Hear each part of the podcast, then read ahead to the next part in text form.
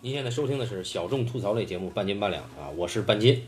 那么今天啊，再一次寄宿到老高的家里啊，嗯，你每次来我们家都是为了录节目，还是为了蹭住？这个事儿肯定现是为在了是个问题。蹭住啊，肯定是为了蹭住。嗯，然后我听说最近啊，就是自打你们那儿出了那个邪不压正那期之后啊，啊这个节目的收听率直线下降。 对哦对，为什么呢？就两两个原因啊，第一个是大家觉得啊，这帮傻逼不懂电影啊。嗯啊，第二个呢，可能是我呢，当时在《邪不压正》这个发布了以后呢，跟在平台上啊，跟各路英雄对撕啊，嗯对这个然后你哎聚贤庄大会你啊，很爽是吧对？对对，我就与天下英雄决裂，啊，然后呢，大家大家都呼唤老高现在啊，呃，其实如果要是到这个程度的话，我来不来其实也拉不回 这个收听率。嗯呃，其实我觉得大家都死心眼儿。你说你跟你们跟半斤他撕什么撕？有什么好撕的？你们不如花点钱赞助一下这节目，他就不跟你们撕了。哎你们说什么他就听着。哎，说白了就是钱的事儿啊。啊，对，所以说其实今后啊，为了堵住半斤的嘴，不用跟他撕啊嗯哎，打赏。你比如说，我现在啊，家里电视因为一次事故，我把它给砸了，现在我正着着急换新电视嗯然呢。嗯后要非要来我家住，实际上是为了蹭蹭我家电视。对啊，嗯啊，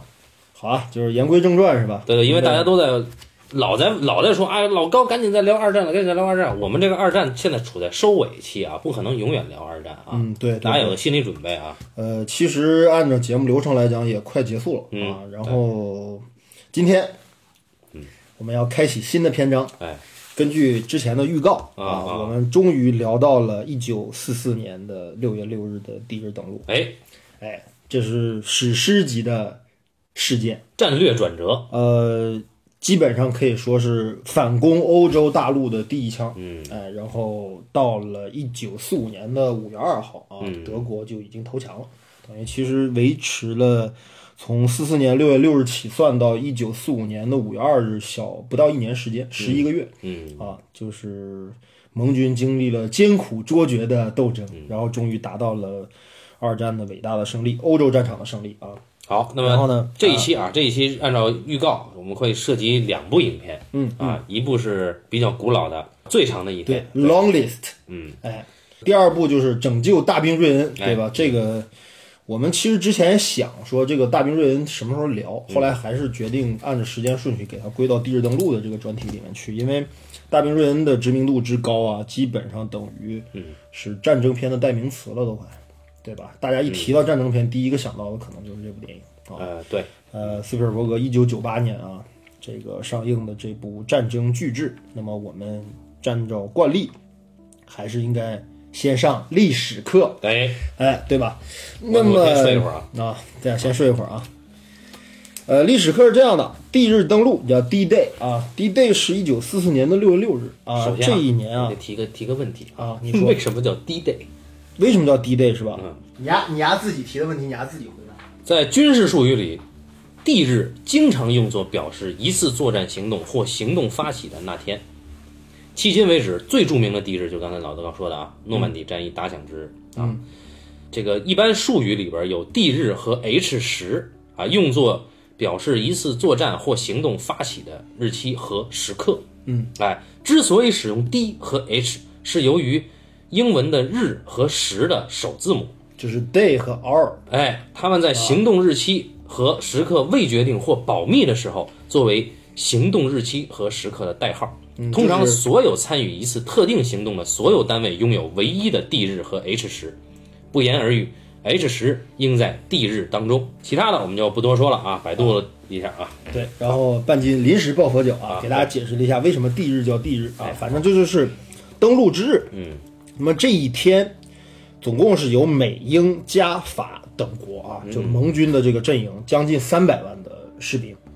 要在地日登陆这一天之后，啊，从整个的这个其他的这个战区，主要是英国，英国南部，嗯，要集中火力呢，要在法国进行登陆。嗯，我就说不是说地日那一天登陆了三百万人，而是整个欧洲战场要将近容纳三百万人的这个这个这个这个，因为现在整个的。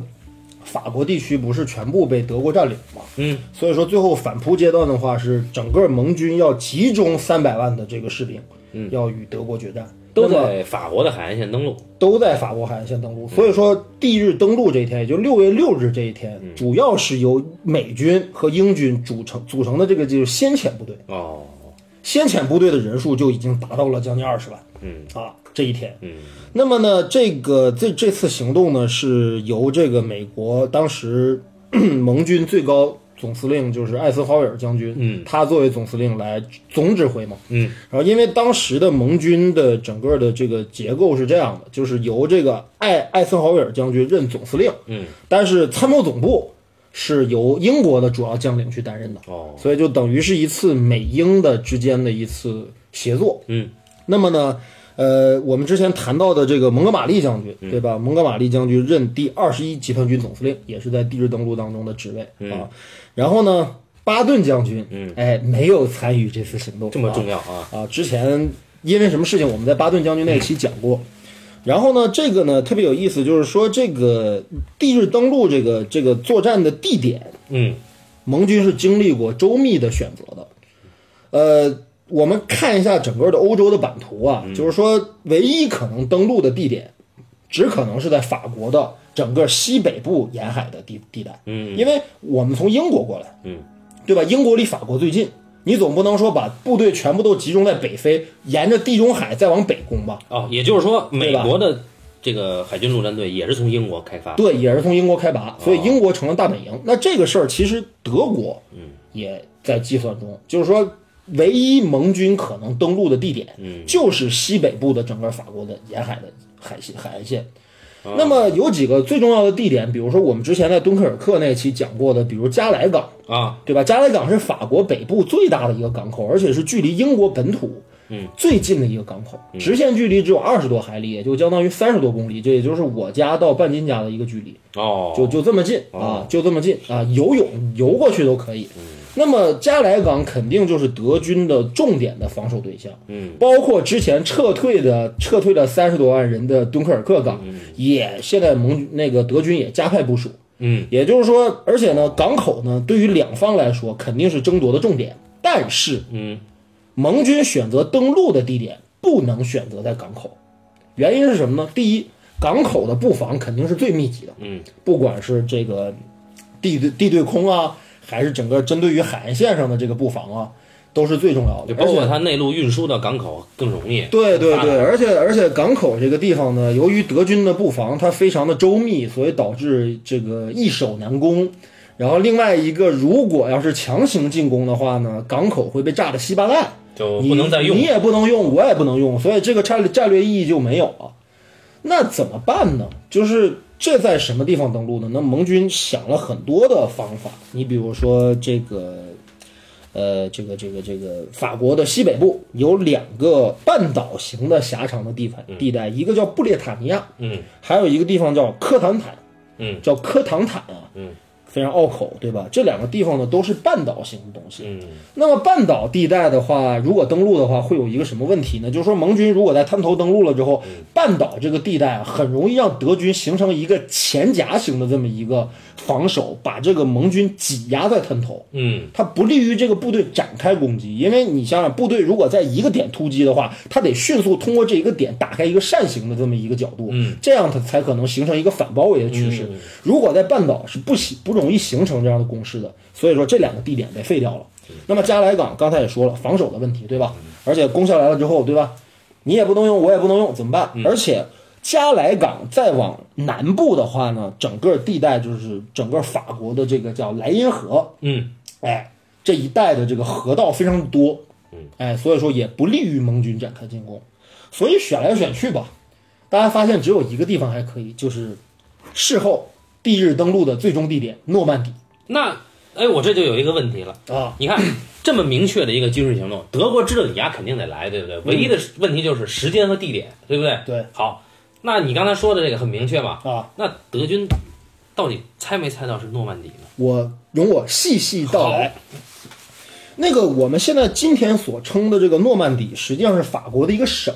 哦，这么大，对，它分为两个区域，一个叫上诺曼底区，一个叫下诺曼底区。嗯，那么我们现在所说的诺曼底登陆，主要盟军登陆的地点是集中在下诺曼底区的这么几个地带。那么呢，这几个地带呢，就是后来我们听说过的啊，在电影当中，包括在后来大家都说到的几个地方，就是色堡，啊，哎嗯呦，色宝啊色堡的雨伞很有名，哎对不对？还有一个地儿叫扛，啊，对吧？看过《大兵瑞恩》的人都知道这些地方。那么呢，这几个地带呢，距离这个诺曼底，也就盟军最终选择的这几个滩头，的距离都很近。而不论是色堡还是扛，在法国的整个西北部都是两个非常重要的军事重镇。啊，盟军的目的就是为了登陆之后迅速把这几个地方拿下。这几个地方有的是镇，就是都是那种小镇级别的规模的，而且有大量的德军的布防。那么登陆之后，迅速拿下这几个地方之后呢，就能够在整个的法国的西北部形成一个比较密集的这么一个防守网。就是三国说的以角之势，哎，对，就是说大家都玩过《三国志》，对吧？就是说你打这个这个这个这个跟人作战的时候呢，你最好是把着那个地图的边儿啊，嗯，占据两座城之后，再往地图的内部推进。对，对吧？这是一个最基本的一个常识，因为你不可能呃孤军奋战，对吧？一支部队夺了一个城，再往前夺一个城，那你就很容易被两边的部队给夹夹攻嘛。这是一个很简单的道理。所以说，把色堡和卡昂如果在登陆之后能迅速拿下的话，那么整个盟军就等于在法国的西北部站住了脚。嗯，这样的话就可以从西往东攻，就推了，对这样的这样的这个战略目的才能够达成。嗯，那么呢，呃，但是问题在于什么呢？问题在于登陆的地点选择的是什么呢？都是一些滩头，他们都不是港口，根本。所以说，盟军决定在登陆之后建人造港，来负责后面部队的运输。所以这是一个非常庞大的一个计划。那么这个登陆行动其实最早，就刚才半斤说到这个问题啊，就是说德军就德军的情报部门就是弱智嘛，他们难道猜不到盟军可能登陆的地点就那么几个吗？嗯，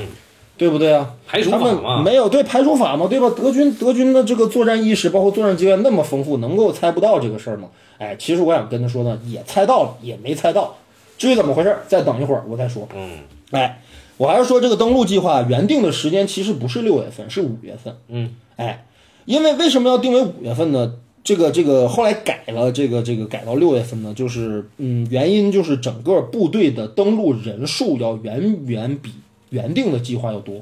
原定的话，美英联军可能加在一块儿，觉得可能首期部队登陆十五万人到二十万人左右就可以了。嗯，哎，但是后来呢，逐渐觉得说不行，可能在这个，呃，这个这个这个人数上啊，可能无法完成刚才我说的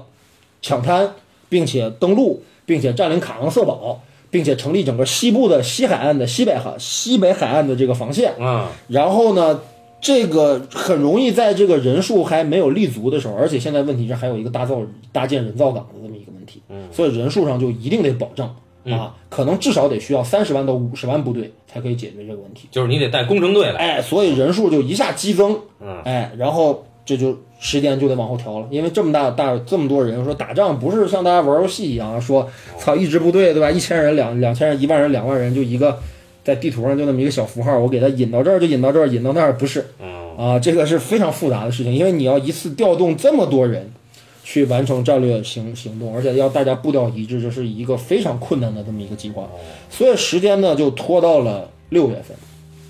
时间拖到六月份有一个很大的一个问题是什么呢？就是大家看敦刻尔克的时间也知道，敦刻尔克撤退当年就是那个时间。嗯，在那个时间啊，整个的这个英吉利海峡那边啊，风高浪急，嗯，哎，正好赶上一个就是春春夏过渡的这么一个时间，你知道雨水很多，然后是梅雨季节，尤其是整个，然后整个海上也风高浪急嘛，对吧？就既不利于作战，也不利于运输，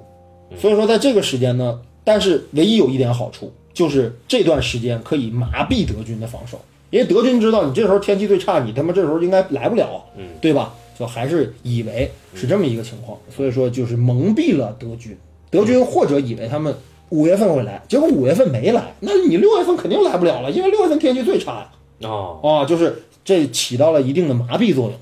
然后呢，第二呢就是什么呢？这个整个的这个部署呢是这样的，就是在下诺曼底下诺曼底滩头的话，总共有这么几个滩头。后来看过《大兵瑞恩》，看过《兄弟连》的朋友们都应该耳熟能详，对吧？最有名的几个奥马哈海滩，哎呀，当时是美国第五军决定负责登陆的部队，也就是在拯救大兵瑞恩当中，汤姆汉克斯他们这支联队所隶属的那个，那那个那支部队就是美国第五军。然后呢，还有一个海滩叫犹他犹他海滩，嗯，然后犹他海滩呢是整个美国第七军负责攻占的部队，嗯，然后呢还有两个两两个海滩，一个叫宝剑滩，还有一个叫黄金滩，嗯，这两个滩都是由英军来负责登陆的，嗯，然后呢加拿大部队还要攻占一个所谓叫朱诺，哎，朱诺滩这么主要的五个滩头，哎。然后呢，盟军为了这次的这个这个这个作战呢，在之前进行了多达将近三千多次的空中航拍，哎，就是空中侦察机负责拍摄，负责这个摄影，照了整个诺曼底地区滩头的德军的布防的情况，然后呢，征集了全欧洲的能征集到的照照片，包括让这个法国的这个自由法国组织，对吧？给他们提供说，哎，这个地方有有有两个粮仓，这个地方有一个蔬菜大棚，那个地方有座城堡，这个地方有一个地道，哦，全算进去。对，全部都已经给他们提供过来。所以盟军的整个的作战的部署，包括整个的地形掌握是非常的准确的。嗯，然后呢，说回到刚才半斤提到的那个问题，德军有没有察觉到盟军的这次行动？当然有察觉。嗯，德军的情报部门一直在密切的关注盟军对于整个登陆作战的详细的计划。但是大家看过一部电影叫《模仿游戏》，知道吗？嗯，两边的这个密码战和间谍战打得不可开交。嗯，反正德到最后啊，整个英国的情报部门是骗过了德国的。哦，但是这个骗法是怎么骗呢？就是不让这个德军呢不知道盟军究竟在哪儿登陆，嗯，进行了一系列的欺诈行动。这些欺诈行动有一个统一的代号，叫“坚忍行动”。嗯，坚定的坚，忍受的忍，坚忍行动。这个坚忍行动又分为若干、若干、若干、若干个小行动，就是都是为了放错误信号、放错误信息，让德军情报部门麻痹。嗯，那么盟军为了制造假情报，谎称自己的登陆点有哪些呢？说有在挪威登陆的，也有说在加莱港登陆的，有强攻加莱港啊。有情报显示说盟军要强攻加莱港和敦刻尔克港，然后呢，还有说虚构了一个第一集团军，这个是最扯淡的一个事儿，就是美军当时其实在登陆的时候没有第一集团军，哦，但是他虚构了一个第一集团军，说是登陆部队的主力。这支登陆部队的集团军总司令是巴顿将军。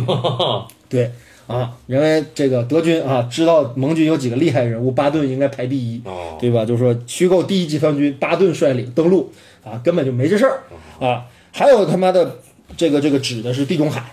哎，从地中海从南部登陆，哦，反正德军呢，信不信呢？反正被这些情报也搞得一头雾水。但是呢，这就有一个人我们必须得提到了，就是当时整个在诺曼底地区布防的隆美尔元帅。嗯，隆美尔元帅是一个头脑非常清醒的人。隆美尔当时觉得，按照整个法国西北部的地形来推断的话，嗯，盟军只可能集中优势兵力在诺曼底地区登陆。呀，知道了。啊，隆美尔是自己算出来的，不是他妈情报部门截获的。嗯，因为什么？因为隆美尔是一个军事思想非常过硬的一个将军，就他知道说没有地儿可以选择，加莱港肯定不可能，港口他肯定不选，那滩头半岛他不选，就像我刚才说的那样，他能选哪儿？只有诺曼底。这个料敌在先。对，只有诺曼底。但是呢，德军的高层指挥部门呢，他们每一个人的想法都不太一样。隆美尔当时指出了盟军最大概率在诺曼底登陆的时候，直接跟中央司令部提交了一份详细的攻坚报告，意思就是说，我要布置一个特别特别庞大规模的一个战术防守的这么一个一个一个计划，一个严密的防守计划，就他要整个从呃法国的西北部到巴黎，也就是整个这一条防线要加派兵力进行战略部署，包括加派航空部队，包括地面部队，包括坦克部队，然后要修出一条坚固的钢铁防线，把盟军整个在西北登陆之后形成的战略目标各个击破，就防止他们能够有任何的战略战略行动。这是当时整个这个隆美尔的一个完整的一个通盘的计划。牛逼呀、但是问题在于什么呢？问题在于当时的德国德国的整个的这个军工业，包括整个它的国力，现在属于一个严重消耗的一个状态。嗯，尤其在东线战场的节节溃败，包括整个在一九四二年到一九四三年整个整整两年时间，在东线战场上损失的财力和物力过于的巨大。嗯，所以说导致呢。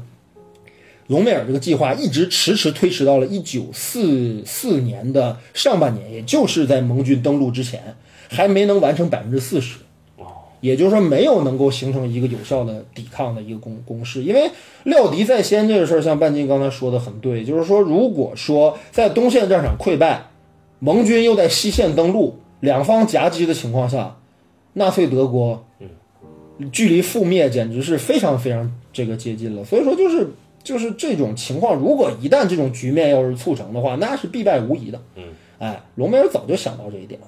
但问题是，出于种种原因，包括指挥部，就是包括希特勒本人对他也是充满着不信任的。哎，哦，很多种种的原因，包括他个人的威望，包括其他的元帅对于他的意见，哎，包括当时的国力各方面都没能促成这个计划的实形成。如果真的如隆美尔所想的话，真正在一九四四年的六月份以前，在上半年就能把这条防线打通的话，盟军可能登陆的会更加的困难，哎，会更加的艰苦，哎，这是这么一个事情。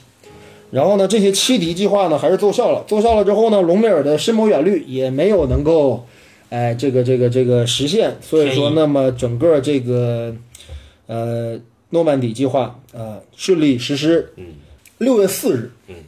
盟军就已经开始在英国的北部啊、英国的南部的各个这个这个港口准备出海。这个德军没有侦察到，呃，德军当时并没有侦察到，而且问题是后来经过很多人很多这个资料的显示吧，就是当时英军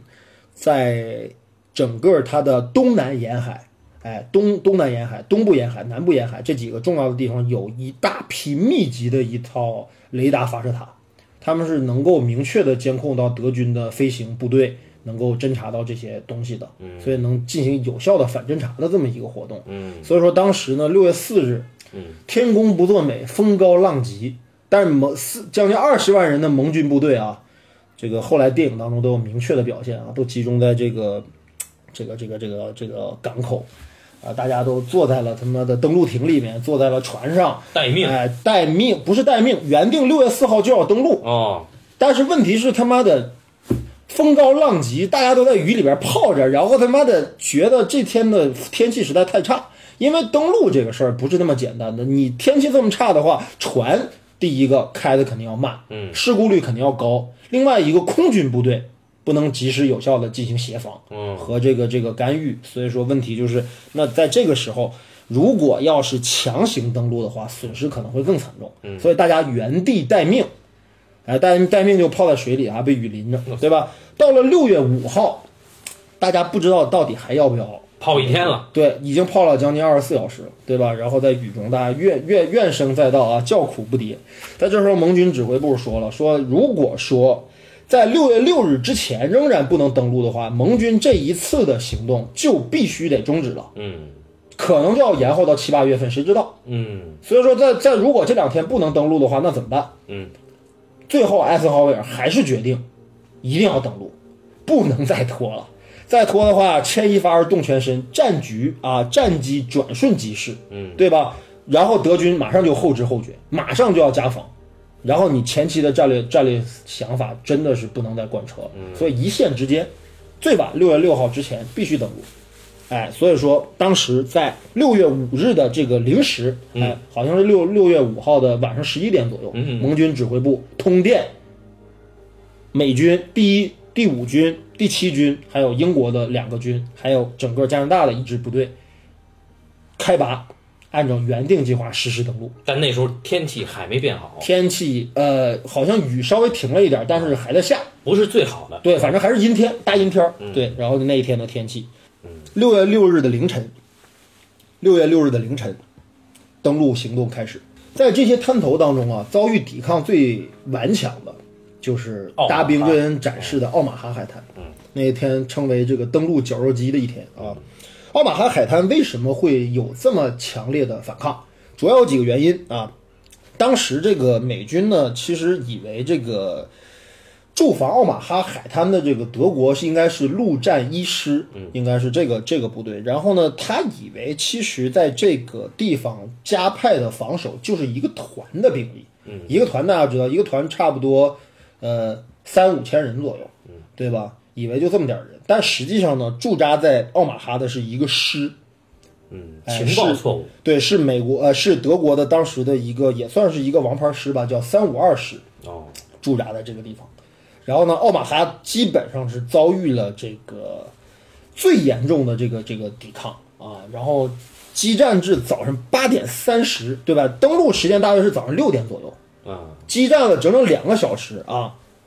这支部队，美国第五军仍然被牢牢地定在了奥马哈滩头上，不能向前推进一步。哎，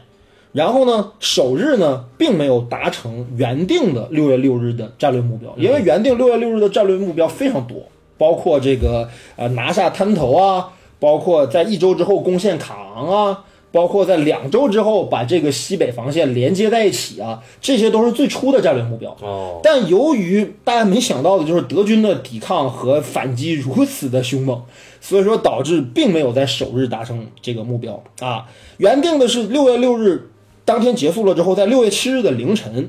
呃，刚才我所说的这几个海滩，什么犹他海滩、奥马哈海滩，然后黄金滩啊，什么什么这几个滩，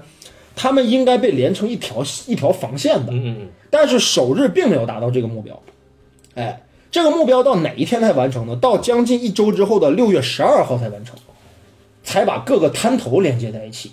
这比原定的计划整整慢了将近一个节拍这其实很危险啊，啊，非常的危险。因为这个阶段下就是看你单单单支部队的存活力，如果你的存活力差的话，德军这时候如果要是各个击破反击的快的话，那就把你们分割包围，就全部杀光了。嗯，就是这么快。所以说，当时盟军遇到的这个情况非常的危急啊，远远比电影当中大家看到的那个要危急得多。嗯哎，在战略上也很危急。然后呢，原定的，呃，六月十二日攻陷色堡和卡昂，实际上到六月二十六日才把色堡拿下来，嗯也就将近是登陆之后的第二十天。嗯，将近三周以后了，才把色堡拿下来，所以盟军打得非常的艰苦啊。然后呢，到七月十八号才攻陷卡昂，原定在两周之内完成的战略目标，整整推后了一个多月，嗯，才完成啊。盟军也是损伤的非常的大，哦，这就是整个诺曼底登陆的一个大致的一个情况。哎，至于后来就是盟军完成了战略目标之后呢，涉及到最后反攻德国的几场关键战役，比如市场花园战役和第二次阿登斯林战役，我们之后会再聊到。嗯，那么这就是当天哎盟军登陆六月六日那天登陆的一些大致的情况。嗯好，然后呢，需要再多提一点的是什么呢？说除了这些在滩头上登陆的部队呢，呃，盟军当时美军和英军开发了一种新型的特种部队，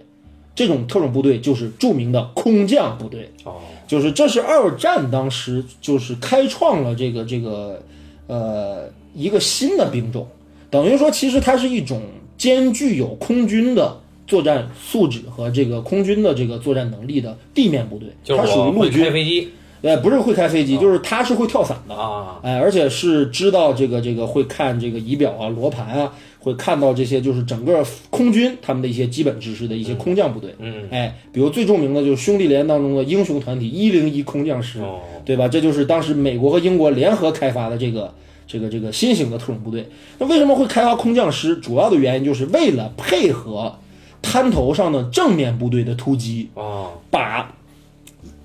把这些空这个空降部队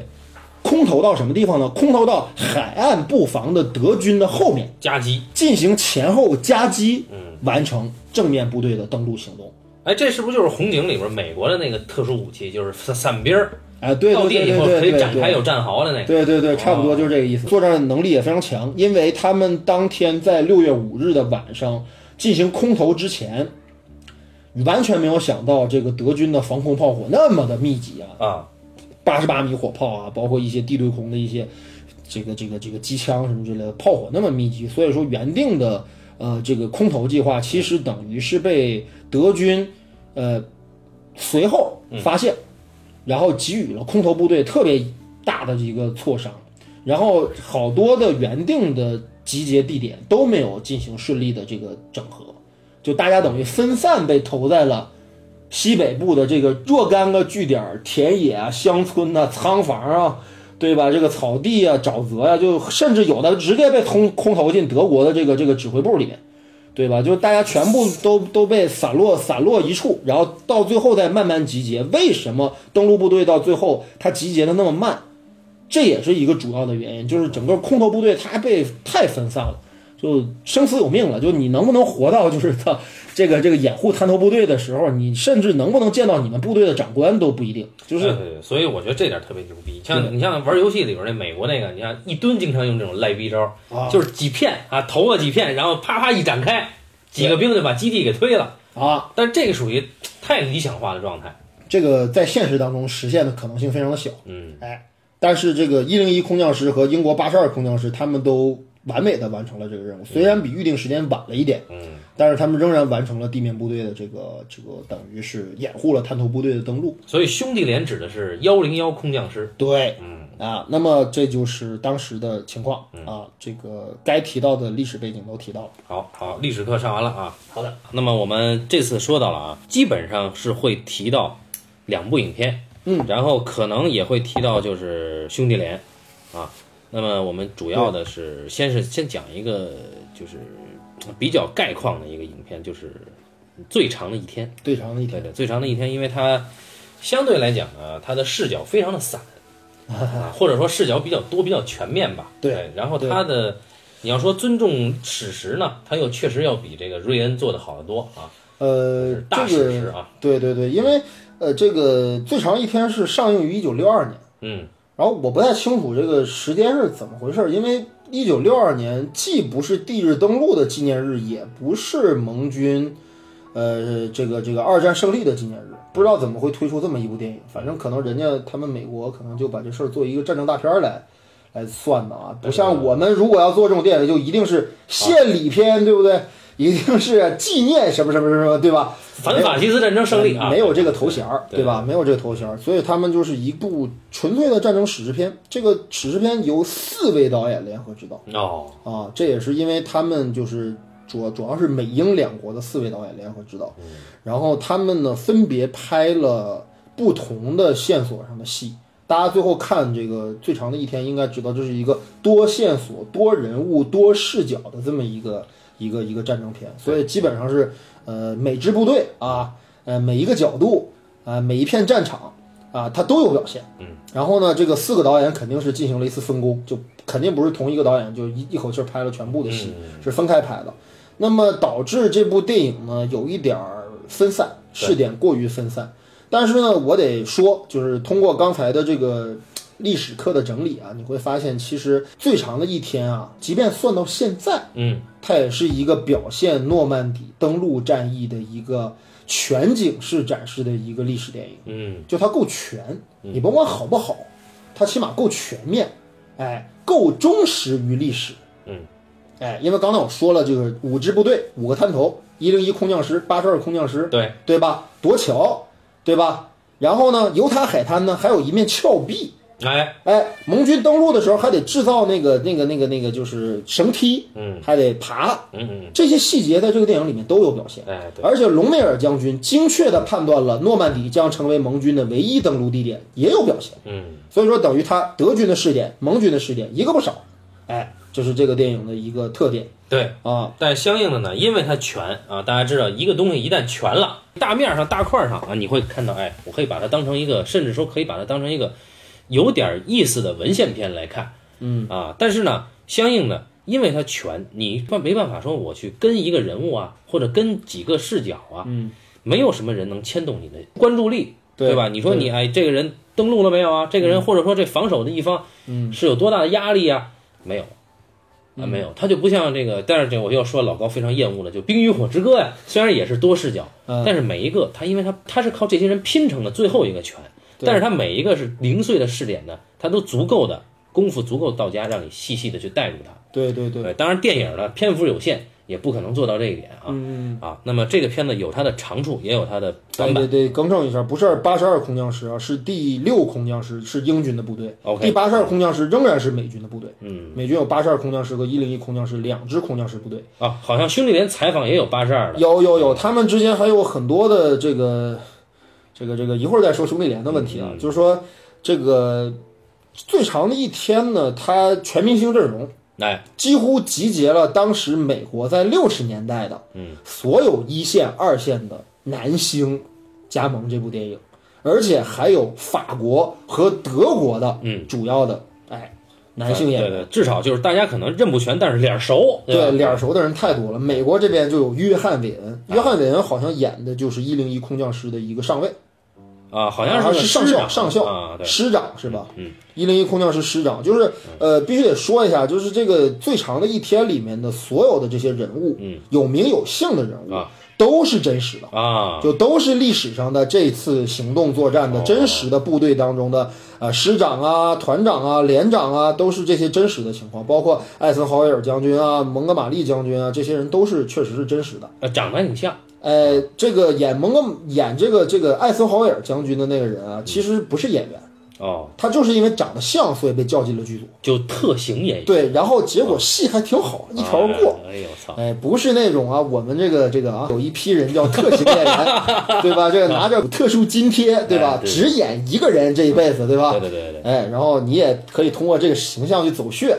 对吧？但是美国的特型演员也都是现找的，哎，哎，就是这个这个也体呃但现了一种态度啊，对，啊然后呢，包括这个演那个那个谁啊，就是亨利·方达先先生，啊，亨利·方达扮演的是这个叫这个这个西奥多·罗斯福。哎，西奥这多罗个斯福西奥多·罗斯福不是美国历史上那个总统大棒总统，这个这个西奥多·罗斯福，他是小西奥多·罗斯福，嗯，但他是他们家人，对，他是美国海军当时的，我操，什么职位我也没记，我好也像是个忘了。少将啊，好像是还是个他好像是整个这个电影里面呈现的，就除了艾森豪威尔，除了就准是将，准将，准将，就是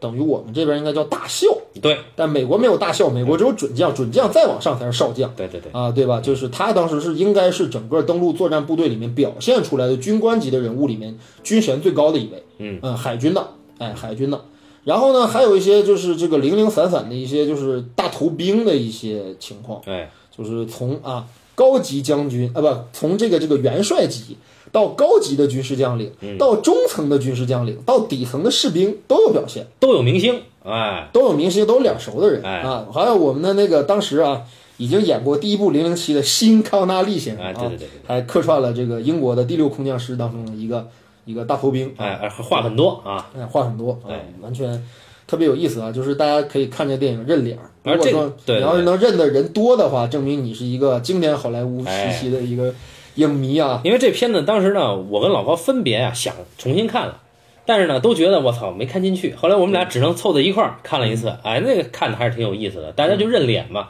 比如说，让我们惊艳的是理查德·伯顿，对不啊，对？理查德·波顿，理查德·波顿演的是英国第六空降师当中的一名上尉，好像是啊还是少校，对忘了啊，嗯，但反正他是隶属于英国的部队的，对对对，哎所以说就是，呃，这个最长的一天确实是全景式的表现嗯了整个登陆作战，也就是从六月五日的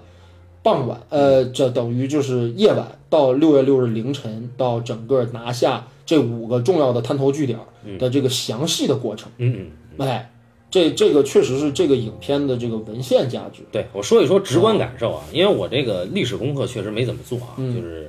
呃，我的直观感受是，我觉得这一片就这个整个这片子，我觉得德军的部分拍得更好一点。嗯，这个电影开场居然不是从盟军的视角开的场，对对是对从德军的视角对开对的对对场对。啊，为什么呢？就是我觉得第一啊，德军呢，它有一个天然的优势，就是说我是防守一方，对，我有一个焦虑感，嗯，我不知道你什么时候登陆，对，我知道你丫肯定得来，但是我操，到底在哪儿登？那大家都很焦虑。嗯然后这是第一，第二是，我感觉德军的演员这里边，除了有一个就是很像我们俩觉得很像意大利演员那个空军啊，除了压空军将领之外，其他的人都确实是很有德国气质的一些演员。对他们确实是德德裔的演员，有一些是美籍德裔演员，有一些就是纯德国演员。嗯，就他们就是我们说到那个《辛德勒名单》的时候，不是控诉这个《辛德勒名单》这么一部严肃的历史电影里面不用德语说德演德国人这个问题对嘛，对对对就你像一这人家一九六二年的电影都知道哈，要找纯种的德国人来演这个德国军官啊，包括里面扮演隆美尔的、隆德施泰特的这些主要的德军将领的都是德德裔演员。哎，而且呢，这里边因为他们在这种压力之下，嗯，有那么几个人是我能记住的，比如说其中有一个有一个将军，嗯，他呢好像是有腿疾啊，啊，然后这个这将军喜欢玩牌嗯，啊，我忘了是玩牌还是下棋了，他呢是猜中了，他经常预演美国是在美军将会在哪儿登陆，他直接压中了是这个奥马哈，哎，但是呢，他就觉得哎，不可能，对，结压自己给抹了。嗯他就是一个感觉，他是一个不受待见的一个边缘的将军，自己跟自己玩这种战争游戏，嗯，哎，但是又自己又不当真，嗯，啊，所以最后当美军真的在那儿登陆的时候，他的那个表现啊，嗯让我记记得特别深。对啊，就这人又心酸，但是又骄傲。我操，我就说得在这儿登吧，但是有什么用呢？对啊很，孤真独。真实的情况确实是，其实德军是有预判的，嗯但是一个作战行动它没有能够顺利实施，有特别复杂的原因。嗯所以说失败这个事儿真的也是，呃，也是天意啊，哎可以这么说。然后呢，我就说这种多试点的这种忠于整个历史进程和历史的考据的这一类的电影的开创者，还真不是美国人。嗯我们回顾苏德战场的那个经典影片的时候，曾经，呃，我说过好几版的斯大林格勒，啊，苏联人在这方面做的一直都还行。当然，当然啊，就他们在整个的这个呃历史责任问题上，包括在整个的这个意识形态方面啊，历史观啊，对历史观方面是有一些他们的特点的，他，对对对，但是在整个世界流程的忠实程度上，啊他们是不差的。啊，哎，啊是比较还原这个东西的。然后我没想到美国人在六二年的时候居然，呃，我相信因为美国在之前是没有这种性质的电影的。嗯。美国特别喜欢表现个人英雄主义，就是一个人一伙人，他们如何如何牛逼，对吧？各种敢死队，对吧？咱们说过，但是他们很少真正做一些严肃的历史题材，很少。嗯，但是这次确实还是够严肃的。然后这套创作方法呢，后来又被我们学过来了。哦我们因因为这个拍了很多啊，嗯，什么什么什么什么大爷，啊对各种大爷，对吧？大爷这个这个片子其实还采用的是这种视角，嗯，还是这种视角，包括长征啊，我们还用的是这种创作方嗯法，就是比较呃忠实的还原整个的历史事件的流程，啊，哎，呃，至于人物塑造方面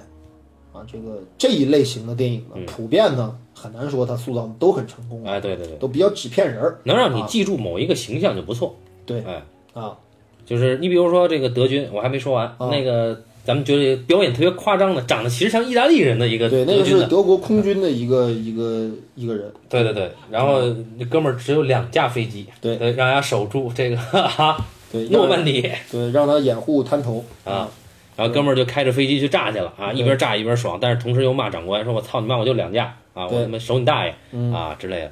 这种就是你再看美美军那边呢，我操，你看出来一人，这人不是那谁嘛，对吧？这人不是那谁，永远是这个反应。但是呢啊，你说他们做了什么特别让你有印象的一个行为没有？他就不如德德军的这帮。你比如说隆美尔，嗯，隆美尔他是什么时候知道这个美军是在诺曼底登陆呢？嗯，他是在他好像是给媳妇儿庆生的家庭宴会上。啊对，那一天正好是他的这个盟军的登陆日，破就是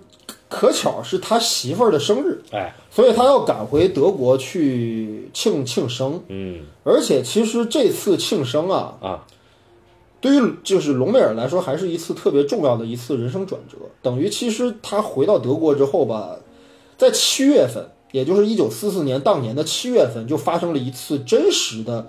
对于元首希特勒的刺杀行动。嗯，后来我们的阿汤哥，对吧？曾经拍过一部叫做《这个行动目标》，叫什么？叫就刺杀杀希特勒对就是直译叫刺杀希特勒啊。要演一个独眼的，对，那个人物是真实的，就是是德军当时的一个上校，好像是，哎，是一个少校，叫罗，叫施陶芬贝格，嗯，他确实策划了一起真实的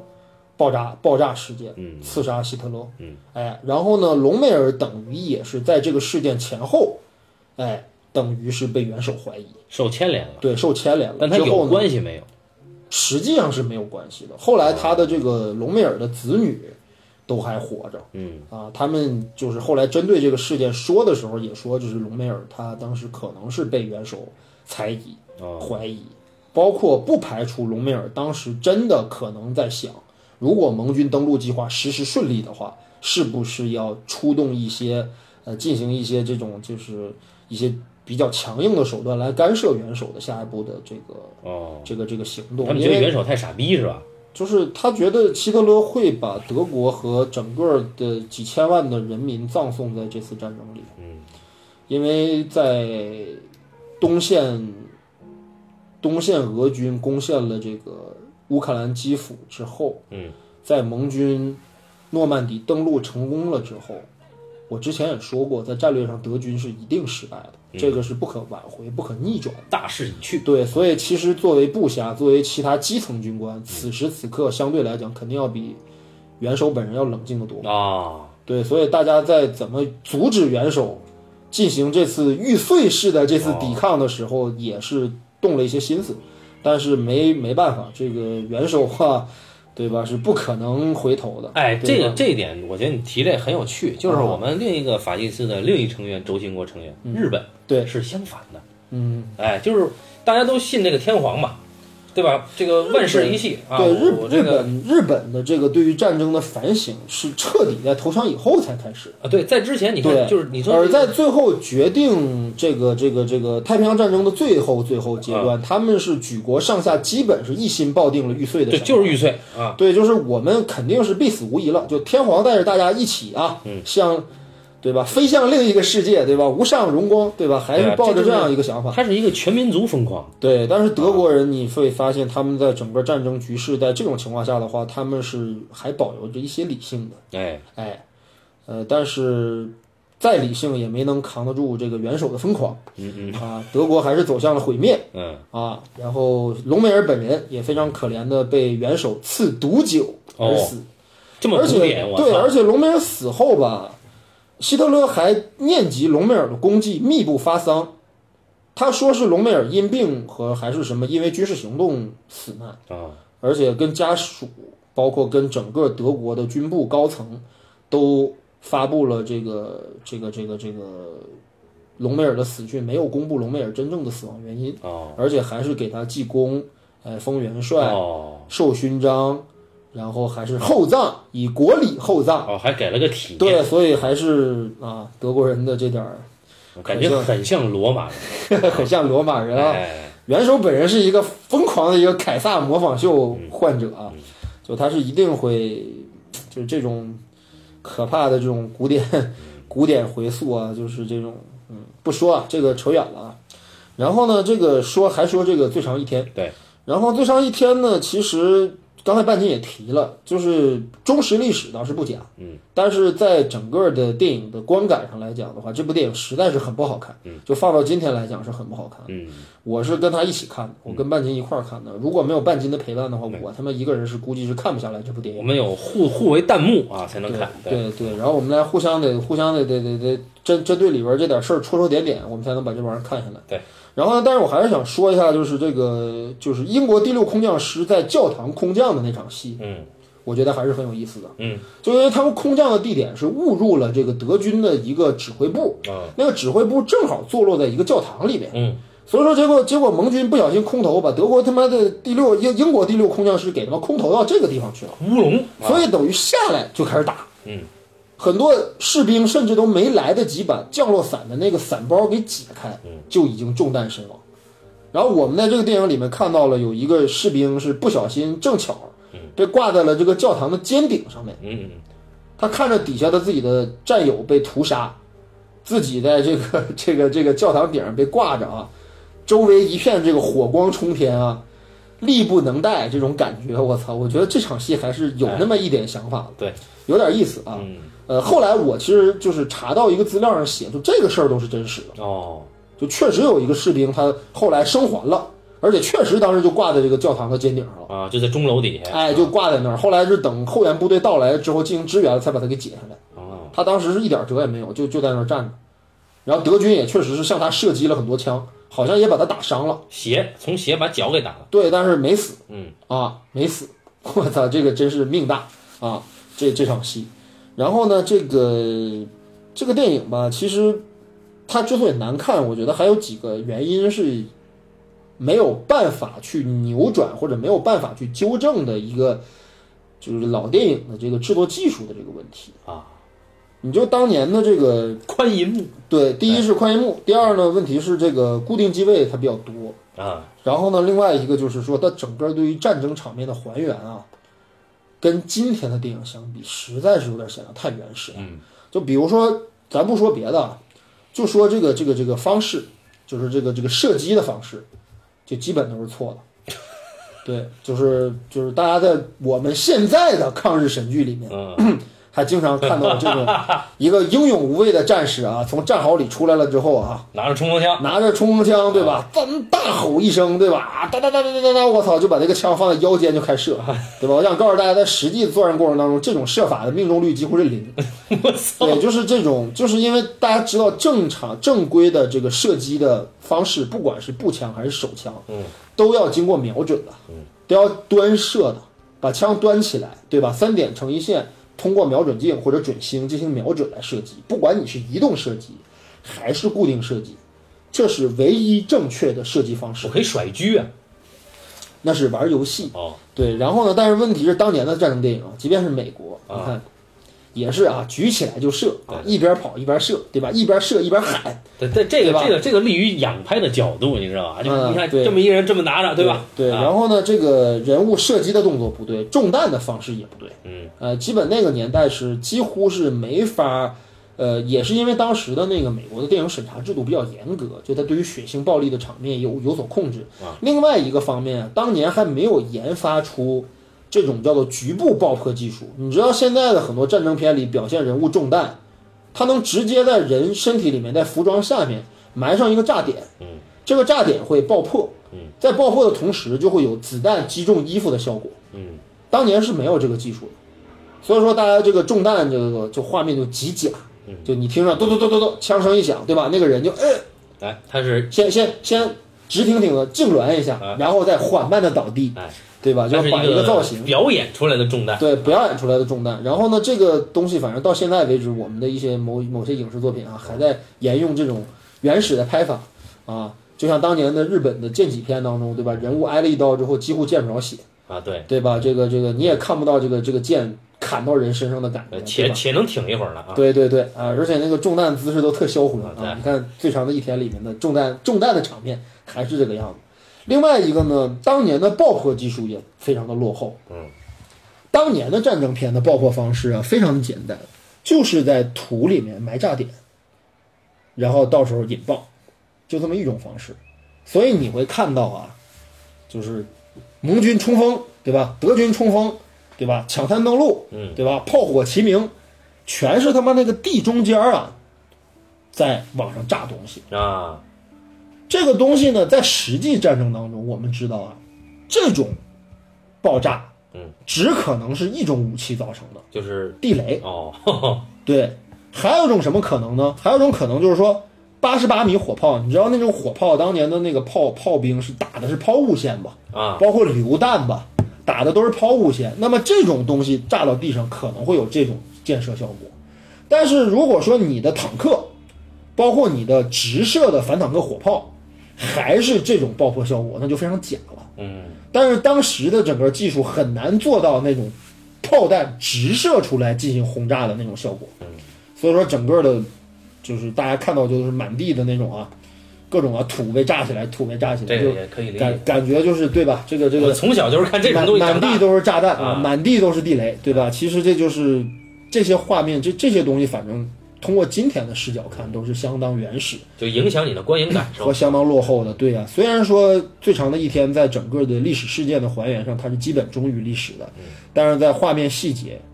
在整个的制作水平上，嗯还是非常原始的。比如说最直观的一个，比如开场没多久，在德军的这个奥马哈海滩吧，啊，你就会看到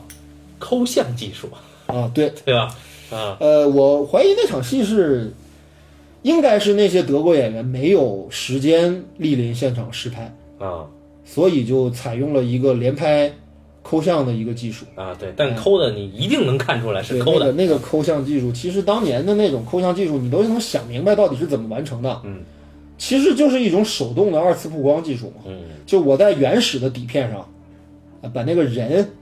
按着那个边儿给他绞下啊来，对吧？给他剪下来，然后把那个德军的那个那个士兵的那个真实的那个那个就是实拍他们的一些画嗯面，给他贴上去，啊，对吧？然后再曝光一次，对吧？这个合成就出来了嘛。那个边儿你想想，它不可能好嘛啊，它不可能我电脑抠出来那么好嘛，对吧？它所以说那个整个那个边缘就没法看啊。而且问题是，我不知道是我跟半斤看的版本的问题还是怎么的，在开场出字幕之前，隆美尔将军有一个镜头里面，他。神奇的消失了，又出现了。我不知道这个画面到底是怎么回事，是不是后来的删减片段里面补上去的，而最开始没有这个画面，不太清楚到底怎么造成。这是一个重大的一个技术问题。对，也有可能是我们下的那个版本，哦嗯嗯，中间没压好啊，可能断了一下，也有可能。对，然后这个就是这个宽银幕这个事儿哈也是，嗯，因为这个宽银幕呢，它的好多拍法呀，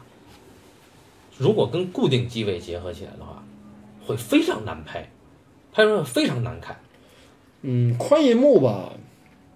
首先二点三五比一的这个宽银幕，它最好呈现的肯定是一些旷野，景深很大，嗯，然后这个场景的整个容量很大的一些地方，比如比如说宾一区些大全景，啊人很多，啊，炮火很密集，嗯啊，对吧？场面非常的恢宏，哎，这里边对吧其实有一段戏就是桥这段戏，嗯是一个长镜头完成的，嗯，对吧？那时候你还跟我说呢，说我操，说这个那个时候就得各个调度这个跑啊，对对这对一条得过呀，对啊对对对，就是那个桥吧，其实当时是怎么回事呢？那个桥也是真实历史当中有的。你既然提到，我说一下，就是那个桥连通的就是港，嗯，嗯就是必须得把那个桥拿下来了之后，然后这支抢滩这这支这个攻取桥的这个部队应该是美国的第，应该是一零一空降师，嗯，夺桥，哎，是不是一零一就是八十二，嗯反正就是这个拿下桥了之后呢，再跟再反过头去支援滩头，然后等啊于把这个桥拿下来了之后，等滩头部队跟他们会合了之后，再沿着这个桥去攻卡嗯嗯，等于这个桥是干这个用的。哦，所以那那个拱桥的那个事儿，是历史上是真实的。嗯，然后他们当时用了一个镜头拍摄这个这个这个这个这这场戏啊，嗯，包括跨度是两岸都拍到了，对啊，对，所以就很难啊，是一个复杂的一个调度。挺值钱，对，然后这个电影里面的展示的视角真的很全。嗯，美国的这几支登陆部队，美国的这几支空降部队，嗯，英国的这几支登登陆部队，法国的自由法国抵抗战线。哎，哎对，尤其是那个女人啊，啊，对，唯一的片中几乎唯一的女性角色哎，对吧？然后不错啊，对啊，每每一个角度都有表现，嗯，但是表现了之后呢，也就是表现了一下而已对，就我有，啊，但是这片子我要提的就是这片子结尾啊，还是颇有美国人气质的，嗯，尽管它结尾用的是理查德·伯顿结的，哎，结尾那个理查德·波顿他是隶属于英国第六空降师的一个军官嘛，哎，他正好就是我刚才说的那个教堂教堂空降的那个地方的那支部队，嗯所以等于到最后啊，大家发现理查德·伯顿的时候，他已经身受重伤，因为当时这支部队遭遇的这个抵抗非常的顽强，嗯然后损伤损失很大，伤亡很大，嗯，哎，对，然后你就看他是完全是一个美国电影里边的黑色电影的结局的那种男主角哦啊，这个斜倚在一个干草车旁边，然后要手里死了对手里攥着一把枪但。没死啊，但嗯啊，没这死，时候来了一个新兵，哎对吧？他跟新兵很沧桑的讲了一句啊，先点根烟，对吧？嗯啊，说我刚才啊，弄死了一个这个德国兵，嗯，啊，不知道你当时杀你你杀没杀过人呀、什么的，大概就讲那种很沧桑的啊，对对最后就结了，最后结是结在一个啊立了歪斜的一个理查德伯顿非常帅的一个侧正正侧脸造型上，最后再反思一下战争，哎是吧，？对，但这个还是很有美国情调的啊，嗯，对对对，他有一种骨子里的那种硬汉情怀在。对还是可以的，而且是理查德·伯顿来来做这个，就他比这个韦恩做要有意思的多。啊，约翰·韦恩就别干这种事儿。对对对，然后反正这个电影嘛，呃，如果作为文献的话，嗯，就是还是推荐大家看一下，就是让你能够比较全面的了解一下诺曼底登陆的前因与后果。呃，组团看啊，对对对，但是基于技术的落后，哎哎，现在的观众确实很难看下去这电影对对对啊，即便看国配，我觉得也很费劲，哎对吧？好，那就是最长的一天，我们回顾完了。啊，然后呢，紧接着我们今天说今天的重头戏，对对对大病瑞恩对是对今天的重头戏，哎，这个片子呢，嗯呃，其实是很早我们决定聊二战的时候就考量到的一个电影，啊，因为是必聊的一个片子。对，原来刚开始的时候我也说了，嗯，这电影不可能不聊。嗯讲二战，那《大兵瑞恩》简直就是二战电影的代名词啊！尤其是在中国观众这儿，《大兵瑞恩》是代表了一个代表了一个时代。因为《大兵瑞恩》，我印象很深的就是大家知道，一九九七年引起的这个 Titanic 号的这个风潮啊，这种万人空巷的这种场面，让中国人第一次啊，这个无差别的去观影观摩美国大片的牛逼。嗯，紧接着在第二年，《大兵瑞恩》就上映了，这是九八年的电影，我们中国不能是同步上映，但是绝对上映过，而且是央视国配版。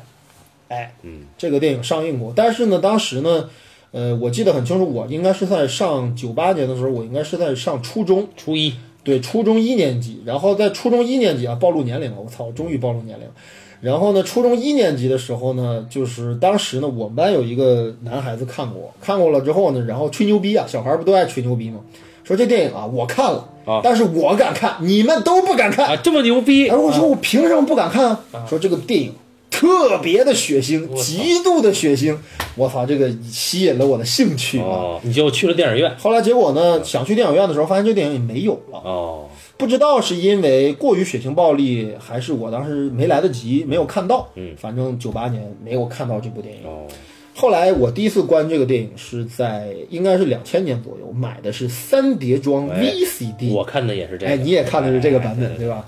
当然，画质粗糙这个就不用说了，对吧？就我们今天看 4K 的人，对吧？再看一个最高分辨率，对吧？只有320的这么一个画面的 VCD，只有320。哎我还是用电脑看的。啊，对啊，VCD 只有三二零，对吧？这个无法感受牛逼的这个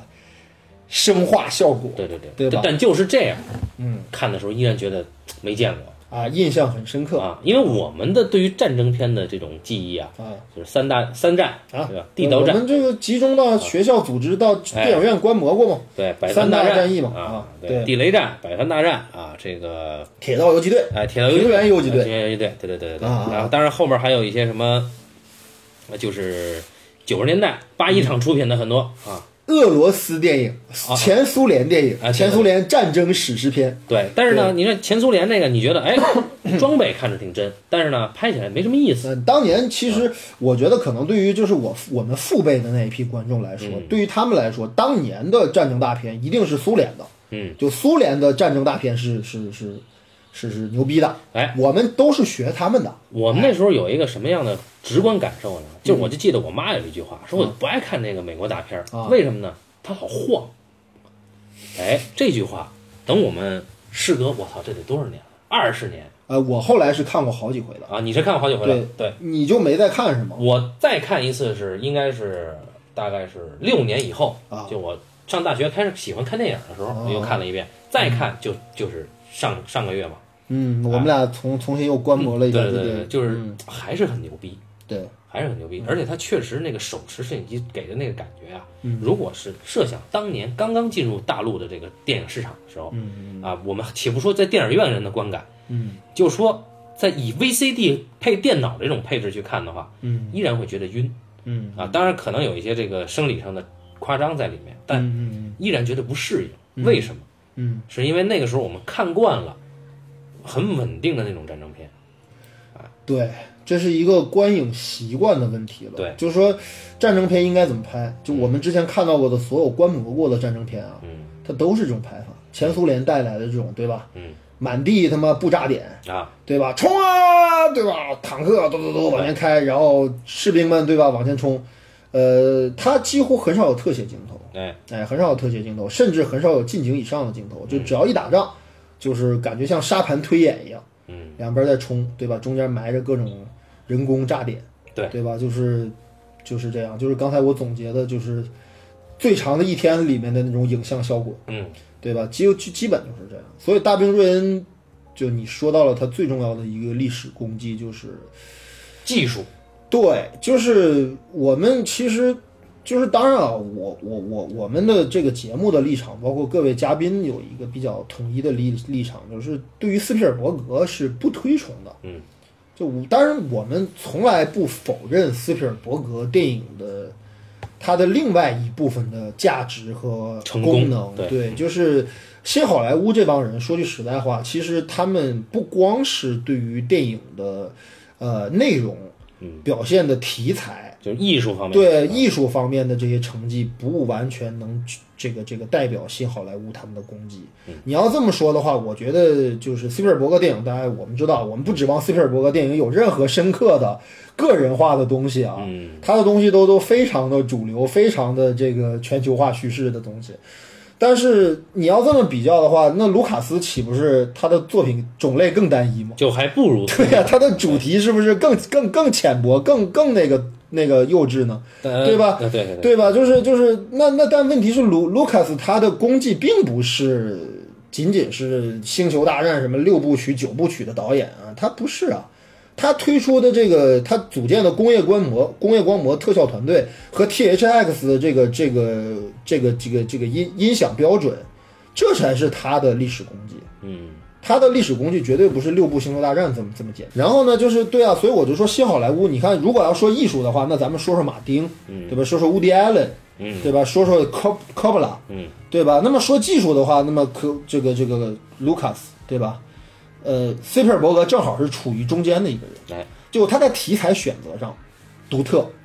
他在技术手法上的追求也哎算前嗯卫，都都前卫。你仔细看看斯皮尔伯格的电影，他几乎没重复过自己。嗯题材啊、技术啊、手法呀、很少重复。嗯，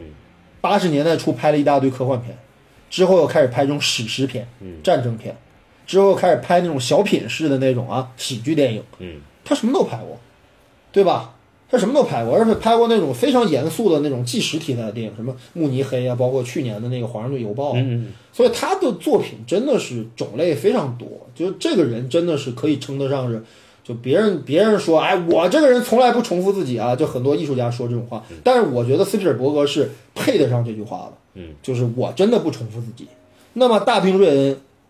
就是一个不重复，就是战争片的题材、样式和手法、技术的一个里程碑式的作品。嗯，我觉得，呃，战争片真的《大兵瑞恩》是一个里程碑也好，是一个分水岭也好，它几乎后来改变了整个战争片的制作模式。至于怎么改变呢，我们一会儿再说。但是反正就是，我觉得这是它的历史功绩，嗯，这绝对是不功不可没的。而且你发现一个特点没有，就是斯皮尔伯格只要不去精心的玩他的叙事阴谋，嗯，玩他的叙事轨迹，他如果把一个故事讲的简单一点的话，他的电影就会好看很多。比如大兵瑞恩就是一个很简单的故事，嗯你发现了没有？大兵瑞恩其实是一个一句话就能讲清楚的故事。但他这对个吧这个他的轨迹不在这一块儿啊，对对对，哦，一会儿我们再分析一下他的轨迹，对吧？斯皮尔伯格的轨迹，对对吧？那么说一下，简单介绍一下《大兵瑞恩》，九八年上映啊，嗯五项奥斯卡奖获奖啊，包括最佳导演、摄影、最佳剪辑、最佳音响和最佳视音效剪辑啊，没有最佳影片，这是对，这一年特别丧的就是在九八年《大兵瑞恩》上映的时候，应该是在九九年的二月份颁的是奥斯卡奖。当年获奖的影片居然是《莎翁情史》。哦，就当时如果看过这场这个奥斯卡实况的人应该记得啊，当时就是公布最佳影片的时候，大家念的是 Shakespeare in Love，然后斯皮尔伯格那个脸色立即就变了，然后拂袖而去，据说都没有参加当天晚上的晚宴。哦，就这个是好莱坞著名的一段公案，就是由于各种原因，公关上的一些问题，导致这个《沙漠情史》夺了最佳影片啊。当然，其实我们回来再看《沙漠情史》，并不是一部很差的电影那，确实还行，但是真的跟大兵瑞恩比起来的话，这个高下立判啊，确实有点冤。但但但格温尼斯帕德洛啊，还是呃，好吧，然后那个就是，所以说斯皮尔伯格当时那个愤愤然离席这个事儿也可也也可以理解啊。这也是奥斯卡的看点吧，每对年啊就、对啊就等着这点事儿。操，就为什么就是你丫最佳影片都给我了，你他妈的觉得最佳最佳不是最佳导演都给我了，最佳影片不给我，你这什么意思？这是要要不然说犹太人就是心眼儿小，你看马丁斯科塞斯都熬到什么样了才拿的最佳导 ？演而且还居然是因为《无间行者》啊对啊还是这一不是部翻拍片，这是操侮辱。对呀、就是他原创能力那么强，写过那么多牛逼的原创剧本，他妈只给了个《无间行者》啊！操，好吧，傻逼的奥斯卡啊，对，傻逼的美国电影电视与科学技术学，不、哎那个对电影技技术与科学学院啊，对，对吧？然后好，那么四大叔啊，这个电影里面特别有意思，就是我们说一下，就是这个电影呢，呃，编剧这个人叫罗伯特·罗达特，嗯，呃，是《大兵瑞恩》的编剧。他这个编剧作品并不多，他之前在《大兵瑞恩》之前呢，是在九六年写过一部电影叫做《伴你高飞》的片子，哦，评分很高，在豆瓣有六八点几分。嗯，这是他之前最有名的一个作品。之后呢，《大兵瑞恩》是他人生的创作上的一个高潮。嗯，之后好像他又沉寂了，就这个编剧。他在聊这个大兵瑞恩的故事的时候呢，是怎么回事儿由由来而产生的呢？是好像是他有一次吧，他有他他们家是二胎嘛，他生了一个老二，啊，然后呢去带着孩子们好像去参观，还是经过一个烈士陵园，哦，然后他就觉得说，哎，你看我现在有两个孩子，我觉得如果要是说在战场上一个家庭里面没有了一个孩子，他还有一个孩子应该是个安慰。可是如果要是这两个孩子都没有了，这对于这个家庭来说是一个多么可怕的一个打击！嗯，哎，他自称自己的创作原初点就在这儿，哦，啊所以可说信他可信，哎，他勾勾勾画了这么一个故事。典型的美国中产思维。然后他就，然后这个故事其实几经辗转吧，就弄到了斯皮尔伯格手里。斯皮尔伯格当时已经成立梦工厂了，就是梦工厂已经作为出品方之一，在这个这个这个这个片头了。然后呢，斯皮尔伯格当时其实在最早的时候吧，他想拍的是根据那个一个著名的一个美国记者叫什么名字我忘了啊，他写过一本就是半纪实体的一本报告文学，就是《兄弟连》嗯哦 （Brother of Bond） 啊，呃，Brother of Company。 Band of 啊 Brothers， ，Bond Bond of Brother，、然后就是他其实想操作这个题材，嗯但是由于这个这个这个这个兄弟连的这个容量啊太大，嗯而且吧，这个他又觉得这里面的很多的内容和很多的故事非常的精彩，留了这个就舍不得那个，留了那个就舍不得这个，所以就只所以能说拍就是很焦灼，就说我，而而且当当时斯皮尔伯格确实是想拍摄一部二战题材的电影，哎，他脑子里面肯定是有一些他的想法的，然后结果就弄来弄去就发现了这个罗伯特·罗达特这个剧本，叫《Saving Private Ryan》，对吧？就是拯救二等兵瑞恩，对吧？Private 是二等兵啊，不是一等兵。那么他觉得这个故事是一个很好的、很标准的一个电影格式的这么一个一个剧本，嗯，所以说他觉得，嗯，还是应该先操作这个故事，嗯，所以他就把这个罗达特的这个剧本给提上了日程，这就有了后来我们看到的拯救大兵瑞恩的这个故事。啊哎，嗯，然后这个片子确实，这片子很有意思，就是它是一个全虚构的故事，呃，我得先说一下啊，就《大兵瑞恩》大家都看过啊，就我们这这次头一回哈、啊不不介绍电影的剧情哈、没必要介绍啊，是是人都看过对吧？没看过的也不会听完节目，还是这句话。那么《大兵瑞恩》这个故事呢，其实就是讲了这个这个这个瑞恩他们家有四个人，四个儿子儿子，哎对吧？咱们这个马特·达蒙是老幺，哎对吧？三个哥哥都他妈挂了。哎，全挂在二战战场上，而且就是有一个还死在奥马哈，电影里给过特写，对吧？嗯，电影里给过特写。那么另外死在欧洲战场，还有一个死在意大利呃，有一个是死在这个太平洋战场的，啊，对，一个死在太平洋，一个死在意大利，一个死在奥马哈，还有一个瑞恩是一零一空降师的。对对对，哎，这四四个人啊，这么家苦命的一家人啊，苦命的瑞恩他们家。然后呢，这个由于美国的这个战略情报部，嗯他们在同一天收到了瑞恩他们家的这个三份这个讣告。嗯，然后呢，美国盟军最高陆军参谋长马歇尔将军，嗯，决定派出一个连队的八个战士，哎，拯救被投在后方啊，就刚才我回顾诺曼底的这个事儿了，被投在不知名的地方的瑞恩二等兵列瑞恩，把他哎找回来。就是一个和八个，对啊，就是这么一个故事。那么为为什么要要说这个呢？就是说这个片子呀、它的核心啊，在叙事上它有一个大阴谋，我们后面再说。但是叙事上的重点是瑞恩到底是谁？嗯，瑞恩到底在哪儿？嗯，啊，我们就是说这个人到底是什么样儿？我们所有执行任务的这个小队什么没见过这人，对不啊对？呃，我我还是先先先先说点这个吧。啊就这个故事啊，大家知道这是一个虚构的故事啊吧？啊啊！呃，而且我还想跟大家说的是，这个故事的可能性，嗯，也基本是零，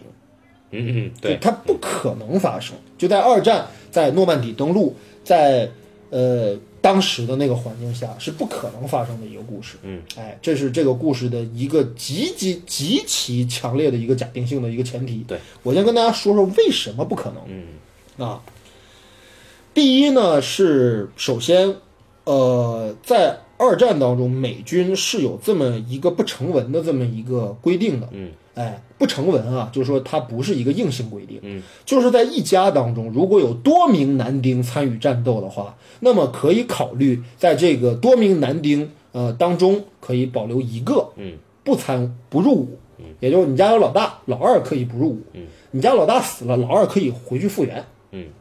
有这个不成文的规定。我们连插队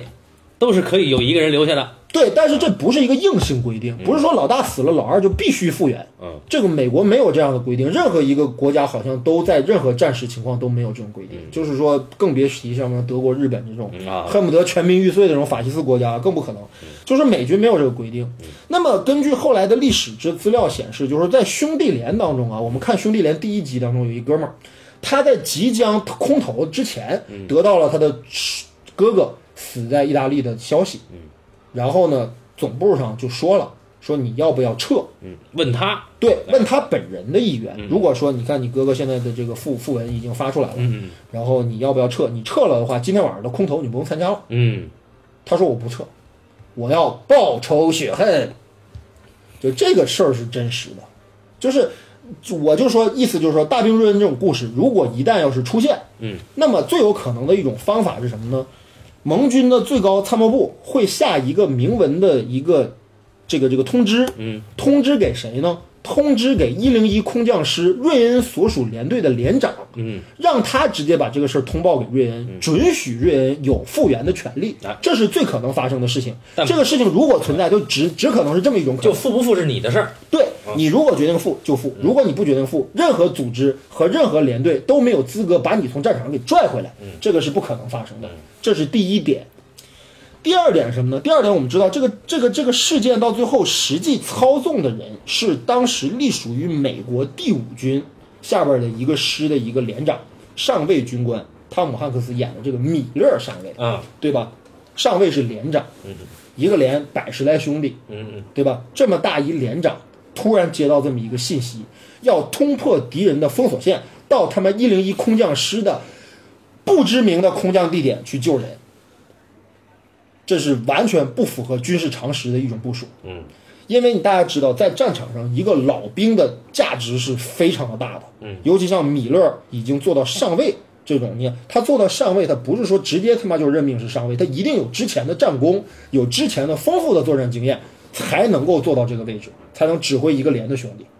对这是肯定的哎，我们就想红衣纵队里边儿那个马文这么老，对他才他才是个什么？啊，马文那个是更虚构啊的了。我就说了，美军没有几个人是一战打过来嗯的，马文那个太不可思议了。一战打过来这么老的一个士兵，才他妈做连长，嗯，不太可能。啊，自己还得扛枪，还得冲锋，不太可能。如果是一战过来的人啊，马文这样真实的人物啊，早都他妈做到准将了，哦，最次也是个上校，啊，不可能是上尉还指挥连队，他妈去说呢，这扯扯扯远了。嗯但反正就说米勒上尉这个地位的人，不可能执行这样自杀式的这种行为。嗯，带着，而且当时，呃，我记得大众人还这么展现的，就是得到了任务之后说，那这个连长咱们怎么办啊？然后米勒说，这样，队伍里面最牛逼的跟我走，剩下的人都去 B 连。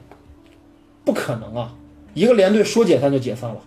那他妈多出来百十来个人，我操，谁管？直接到 B 连去，你跟 B 连他妈沟通过吗？B 连下一个作战计划是什么？你他妈凭什么就去？你们他妈的原来的连队的作战计划怎么实实施？这都是问题，所以不可能一句话就去，这是第二个问题，对吧？老兵的价值我说了，连长去救二等兵这种事儿简直是完全违背军事逻辑的，这是第二点。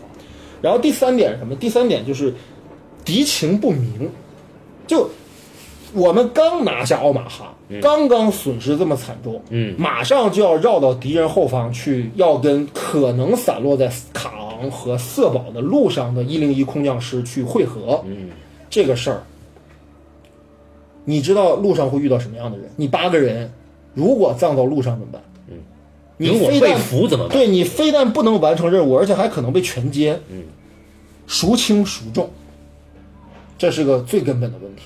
因为蒙就是这个这个米勒上尉得到这个任务了之后啊，你不知道这八个人的命运是什么，谁告诉你他妈的一定就能找到瑞恩啊？那八个人全葬路上了怎么办啊？不仅找不到瑞恩，连瑞恩可以被复原的命令都传达不到。嗯，这就是最根本的一个问题，就是它不可信，这是第三点。然后呢，还有第四点，当然有了，嗯我要直，我要告诉大家，这个故事是不可能发生的啊！嗯好莱坞的精心的阴谋叙事。然后呢，就是呃，还有一个一个逻辑问题，嗯，家里有一个独子的家庭怎么办？你们想过这个事儿？嗯如果我们家就一个，对吧？我儿子啊，半斤，对吧？打你丫的，就就他一个啊，宝贝儿，就他一个人在战场上怎么办？难难道要美国所有的入伍的家庭把所有的独子的孩子们都招回去吗？显然是不成立的吧，对吧？而且也没有明确的规定说一个人有一个孩子的人可以不入伍，对呀，入不入伍全是个人选择，你不扛枪，我不扛枪，对对吧？吧？这是美国是民主国家，你可以不去，没人他妈说你说你不去就怎么着了。但是问题是你就去了，那你家就一个，那怎么办？嗯我就剩一妹妹在家，对吧？哥就战死了。这种事情在美国在二战时候是是是是发生过率很高的，发生几率很高的事儿。嗯家里就一个男丁死了，绝了，对呀、这有啊，嗯不是说没有啊。所以说，那瑞恩这种事儿，难道要特殊照顾吗？还有呢，啊，还有一个最最最最根本的问题是什么呢？就是说呀、美国当时是就是部署作战呢，是这么一个布局。当时一零一空降师部队空投之后，第四师，也就是美国的第五军第四师嗯，负责在抢下滩头之后与一零一空降师会合。啊，但是在电影当中表现的攻占奥马哈的这支部队，也就是米勒上尉所在小队的这支部队，是美国陆战一师。嗯，他们都属于美国第五军，但是一个是陆战一师，一个是陆战四师，听明白了吗？听明白也就是陆战一师攻陷奥马哈，陆战一师的战略目标不是与一零一空降师接头。嗯，那么大家已经知道瑞恩是空降一零一师的这个队员和那个士兵，那么他们真正应该接洽的是美国第五军第四师的部队。嗯，也就是说，即便去找瑞恩这个事儿真的可能，嗯，也应该是四师的连队去完成，而不应该是一师的连队去完成。他们在整个路线上是完全不匹配的。嗯，好了，大兵瑞恩这个故事是基本子虚乌有。好我说完了但老高补充了，就刚才讲的这几点论据啊，啊将会成为我们接下来聊这个影片的核心。啊这，是我突然想到的，这这个故事不可信。为什么呢哎？嗯就是你看，就从你最后一点开始说，为什么一定要米勒他们去找这个人？对吧？为什么一定是第一师的这几个人去找他？哎这是我们违就背历史常识，对不对？对，我刚才已经说了，所有的在历史常识当中，这个故事存在的可能性为零。但是为什么我们到最后还相信了这个故而且事？还这被就打动了。哎， 还被打动了，这是我们要聊的，对这是斯皮尔伯格他最高明的地方，对对对，哎也是最操蛋的地方哈 啊。哈，叙事轨迹，对对对对对，那么那么缓缓缓来说啊，有一个很巧合的事儿，就是我的英文名字也叫瑞恩啊，一啊哦，模一样啊我的英文名叫米勒，啊， 好，你来找我，好，是这样啊。然后呢，我们来来聊这个，就这个片子呢，它首先啊，这个戏剧性在哪儿呢？嗯，好莱坞剧作里边老讲一个叫道德困境，对，它这个戏剧性是一个非常典型的道德困境，说我有铁轨，嗯，铁轨上呢有一车人，对，有一小逼孩儿，嗯熊孩子在铁轨上玩儿。嗯千钧一发之际，我要知道，如果说我不干预这个火车的话，嗯那么这个这小孩儿就会被碾死。嗯，但如果我干预这个火车的话，火车上这几个人可能就会死。脱轨了嘛，火车就会倾覆，对，对吧？那我们怎么干？这是一个就是典型的道德困境。如果不掰道岔，嗯，小孩必死；哎，如果掰了道岔，车上的人可能死，可能不死，对对对可能全死，可能不全死。也可能车上人和小孩儿全死逼，也有这种可能性。好，你怎么选择？哎，哎，我不选啊，就这种事儿，不选了是吗？那我肯定不选了。啊这嗯对这这是一个博弈的一个经典的一个命题。对的对，那么，这个拯救大兵瑞恩就是扣了这样一个题。哎，对吧如果他还不明白什么叫道德困境，咱们之前无数次聊道德困境这个难题，对嗯吧？参考篇目《我不是药神》，还有《辛德勒的名单啊、》，对吧？就是要不然就救人，要不然就不挣钱，要么就就挣钱，要么就不救人，反正你二二选一。我觉得对吧这个啊还哎呃不算是一个那么强的道德困境。我们对，参但是考他篇他目，会让人有共鸣的，参考篇目一次别离啊，大家啊就一可以看一看一次别离。这好个吧？是一次别离，一次别雷是比较高级的道德困境，对对对那两个是生造出来的。然后那个道德困境几个，推荐几个导演啊，这嗯个达内兄弟啊，道德困境之王啊，嗯比如猛吉孩子对吧？哎孩子道德困境之王，大家都可以去看啊。非常道德困境啊就是那么啊我有了小孩，我不敢要，因为我我也是个孩子，怎么办？哎，对，我们来接接着说回来啊，嗯那么你设了这么一个道德困境，嗯，那这个事儿呢，在我们这儿不叫事儿，我们有一部影片就能恰恰回答他这个片子提出的问题，叫《英雄儿女》，你看过没有？嗯对吧？我有一位人民的爸爸， 哈，哦我还有一位英雄的爸爸，我们的战争电影或者主旋律电影里面不存在道德困境对，为什么？你不许有困境，哎，孰轻孰重，你没有困境，知选道吗？ A 还是选 B 不存在啊对对对不存在多选哎，只存在单选，而且单选就是一个正确答案，对你不需要思唯考。一正确的。哎，对，所以就是像王成这种人，嗯，哎，去世以后，嗯，王芳你也得去干文工团嘛，对，对不对？嗯，啊，这个险些被炸死，我们也看到了王芳，对对但是最后找到了爸爸啊。嗯对啊对当当然这个情感很足，这片子我还是说情感还是不错，这片子拍的可以，但是他的这个前设的这个东西嗯也很虚假。嗯，然后美国的这个拯救大兵瑞恩这个前设也很虚假，对，但我们选择这个这这个真的是一个稍微有点军事知识的人都会知道不成对不成立的事儿，而且他居然能搬出马歇尔啊来亲自下达这个命令，主要原因一个我就觉得就是就是让没有军事知识的人相信这个前提，哎，那么因为马马歇尔将军在战争当中不可能从来没有下过任何一个这样的命令，对，好，他是怎么让大家相信呢？嗯斯皮尔伯格非常鸡贼，是由一个很有良心的美国的普通人，一个胖大嫂，嗯，那战时嘛，妇女对都被征召去做这种情报的案头工作，嗯，啊，胖大嫂突然发现，哎，怎么他妈这一天收到的讣告里面都是瑞恩？对，我操，这不行！啊！出于我公民的良知，出于我作为一个妈妈啊，我设身处地，嗯，那么我我要把这事儿上报。呃，紧接着上报的形象是什么呢？是美国另一位非常有良心的面孔、老白，哈哈，啊，啊，绝命毒师啊，还是独臂的将军啊， 啊，一个独臂将军拿到了这个，一脸严肃。好，我带你去见马歇尔，我操我操， 直接就在马歇尔这我儿惊动总参谋长了，啊，然后这个事儿啊，一定要慎而又慎啊！怎么办呢？我们接下来不管之前探头打得有多惨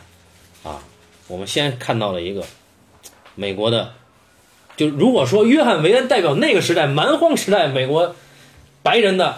啊，美国美国人，嗯，那么新时代嗯九零年代，嗯谁能代表美国的脸孔？嗯。呃阿甘，对吧？汤汤姆汉克斯先生，哎啊，，对。那么这样一个忠厚的人，就活该去接受这种自杀式的 任务，对是吧？对，所以这个犹太人之鸡贼啊，前面这些轨迹让你无形之中你就不可能对他产生情感上的质疑。就是这个是好莱坞最牛逼的地方，就是你像这样一个人物啊，谁来演都不可信对。就当时最当红的这批演员里面，谁来演都不行，就得他们汤姆汉克斯来。嗯，而且汤姆汉克斯来这儿，你就觉得他肯定要干这事儿。哎，对对，而且他肯定得死逼。对，哎而且而且最有意思的是什么呢？就是他这个趣事在于哪儿呢？就是就是你看啊，就他最后选这八个人里面啊，啊呃，其中有六个都在抢滩登陆的时候有过重点的描写，啊，就每个人都享享享受过大特写一级的这样的镜头若干，对对吧？就是这个就是确定了，就是哥几个，哎，活该就你们七个。啊，对对对哎尤其是医生啊，对，然后还有一个小小小窍门在于哪儿呢？就是他把这个队伍里面加入了一个不确定因素，嗯就是你要经过敌占区，嗯你会遭遇德军，嗯会遭遇德国民众，嗯，那么你是不是需要一个法国民众，对，嗯，然后他就选了一个会法语又会德语的一个办事员，叫 Urban，对对嗯吧？Urban 是这个团队当中的不确定因素，对对吧？你看这个叙事技巧啊，啊，叙事的阴谋啊，叙事的原属，所以大家在就知这个道地啊，方就最后产生肯定是厄文活下来了， 哈哈对吧？这个不用说了，对 Urban 这种人吧，就是在那个类型人物当中，他属于一种型类型的角色，叫愚者。嗯愚者就是不懂事儿的人，或者是是天真的人，或者是愚蠢的人，但不能理解为愚蠢啊，就是理解为天真的不谙世事的人。就是狼人杀，你不能投死他是吧？就是对他如果到最后死了，就意味着这个事情本身的意义将无人去传递，嗯也没有一个试点来反思这件事儿的意义。嗯那么愚者一定要活到最后，就是让愚者的试点来对这件事儿产生意义。这件事儿可以没有意义，在愚者眼里可以至始至终没有意义，嗯但也可以让愚者的最后时刻觉醒，找到自我和这件事儿本身的价值。这愚者型人物的特点和它的作用。嗯那么哥本显然承担了这个这个职务。嗯，某种意义对上，吧？那些人当中啊，有的是心，有的是心狠手辣，有的是这个这个阳刚味儿十足，对嗯吧？有的是像那个那个狙击手那种啊，有点娘炮，但是特别特别技术特别过硬，对吧？那是汉克斯的忠实小弟啊。哎，对，你看这些人物的设计，对吧？这些既都是非常圆熟的叙事技巧，哎，和人物塑造的技巧啊，啊，好，我们往后说哈，嗯就是那么整个影片的悬念从一开始就造成了，嗯，谁是瑞恩？瑞恩是什么样的人？我值们嗯不值得救？我们凭什么救他的？对，八条命，最后搭上穿越火线呢！我 操，去找一个叫做瑞恩的哥们儿。对，哎，这就是 之前老高说这个《红衣纵队》是战争公路片，对哎，那么这个显然也是对啊。那么我们、嗯我们俩当时看看完那个最长的一天，第二天就看的这个了。对，这看的确实真是挺过瘾。你不得不说，就是你像你像，当然这个又有一些听友会反驳了，就是我跟一吨就都觉得，如果我们今天去看《指环王》这个片子的话，嗯我们会觉得它过时了，嗯就是技术上是过时了。当然很多人会站出来反驳我们，啊我不不不不理这个事儿。嗯但是这个片子嗯我们不会觉得它技术上是过时的。嗯。嗯对，这就是我重新看，因为我们就是即便是一身黑斯皮尔伯格啊，嗯也不能说他这部电影的历史功绩是不存在的，或嗯者抹杀他这个对于战争片的影响。你说它是一个战争片的一个革命性的突破，对对对，革这个命性应该的是一会儿我再说这个事儿啊啊啊，我就说还是先从叙事上讲一讲。叙事上也是，嗯，因为它不可能这件事儿，对吧？你你对他用一种非常纪实、非常真实的手法拍了一个完全不可是能的的故事。从一开始哎，一个老兵嗯，啊带着一家人，突然就泣不成声了，在在一个墓碑前，对吧？那对显然是米勒的，是吧？对你，你你显然会认为，就是因为因为他这个这个时空转换是这样的，嗯，一个老兵到了烈士陵园，嗯，看到了一个人，对吧？情绪激动，马上推一个大特写到眼睛，啊，紧接着就是米勒上尉，哎，对吧？颤抖的手，对吧？拧开水壶，对对对吧？在马上这是在登登陆的过程当中要完成的一个事儿。嗯那么你会联想，就是你会从视觉上有一个典型的联想，就是哎，这好像是米勒老了之后吧？啊，你会有这样一种对位。对，对吧？然后紧接着米勒的视点打开，对吧？我操，一船上的士兵，嗯对吧？被晃得晕晕乎乎的，他吐啊，他怎么着？然后马上到滩头了之后，这个登陆艇的舱门一开开，啪啪啪啪，机枪就开始。哎，这一点呢，在最长的一天里边，我们会看到一开开有从容的 登陆，是吧？对 对呃对，然后这个哎，残酷性对，只然是通后过技术然后等到最后呢，米勒上尉真正罹难之后，啊，我们到最后看到马特·达蒙看着他庄严的这个上级，对吧？给他敬了一个礼之后，拉开合到了马特·达蒙的脸上。对，然后你会发现，哦，老者原来老者是是瑞恩，瑞恩，哎，但是呢，又问题又来了，他妈的，如果这个片子的开场是这么一个开场，嗯那么这是一个瑞恩主观视角的一个回忆。嗯，那么在没有见到瑞恩之前，米勒他们的经历，包括奥马哈登陆这些东西是从何而来的？呃对吧？这这对这套这这他妈怎么解释呢？对吧？就是你你你这不是米这不是瑞恩的试点啊，但你从瑞恩起，然后结果讲米勒，等到最后回到瑞恩脸上，对，好吧，那么啊他他这个他用一开始他他是这样啊，他嗯一开始给了你一个去反刍这个去回味这个影片的一个余地是什么呢？我一家儿女双全，四世同堂了，对，我带着他们来陵园，我来凭吊你们，嗯，是你们当时的牺牲，让我延续了我瑞恩家的血脉，对，对吧？就值不值得救嘛？嗯就对这个事儿、就是，他把意义先拿出来，他这个偷换概念的高明在哪儿呢？就瑞恩值不值得救嗯这个命题，嗯到最后变成了他不讲这个事儿了。啊，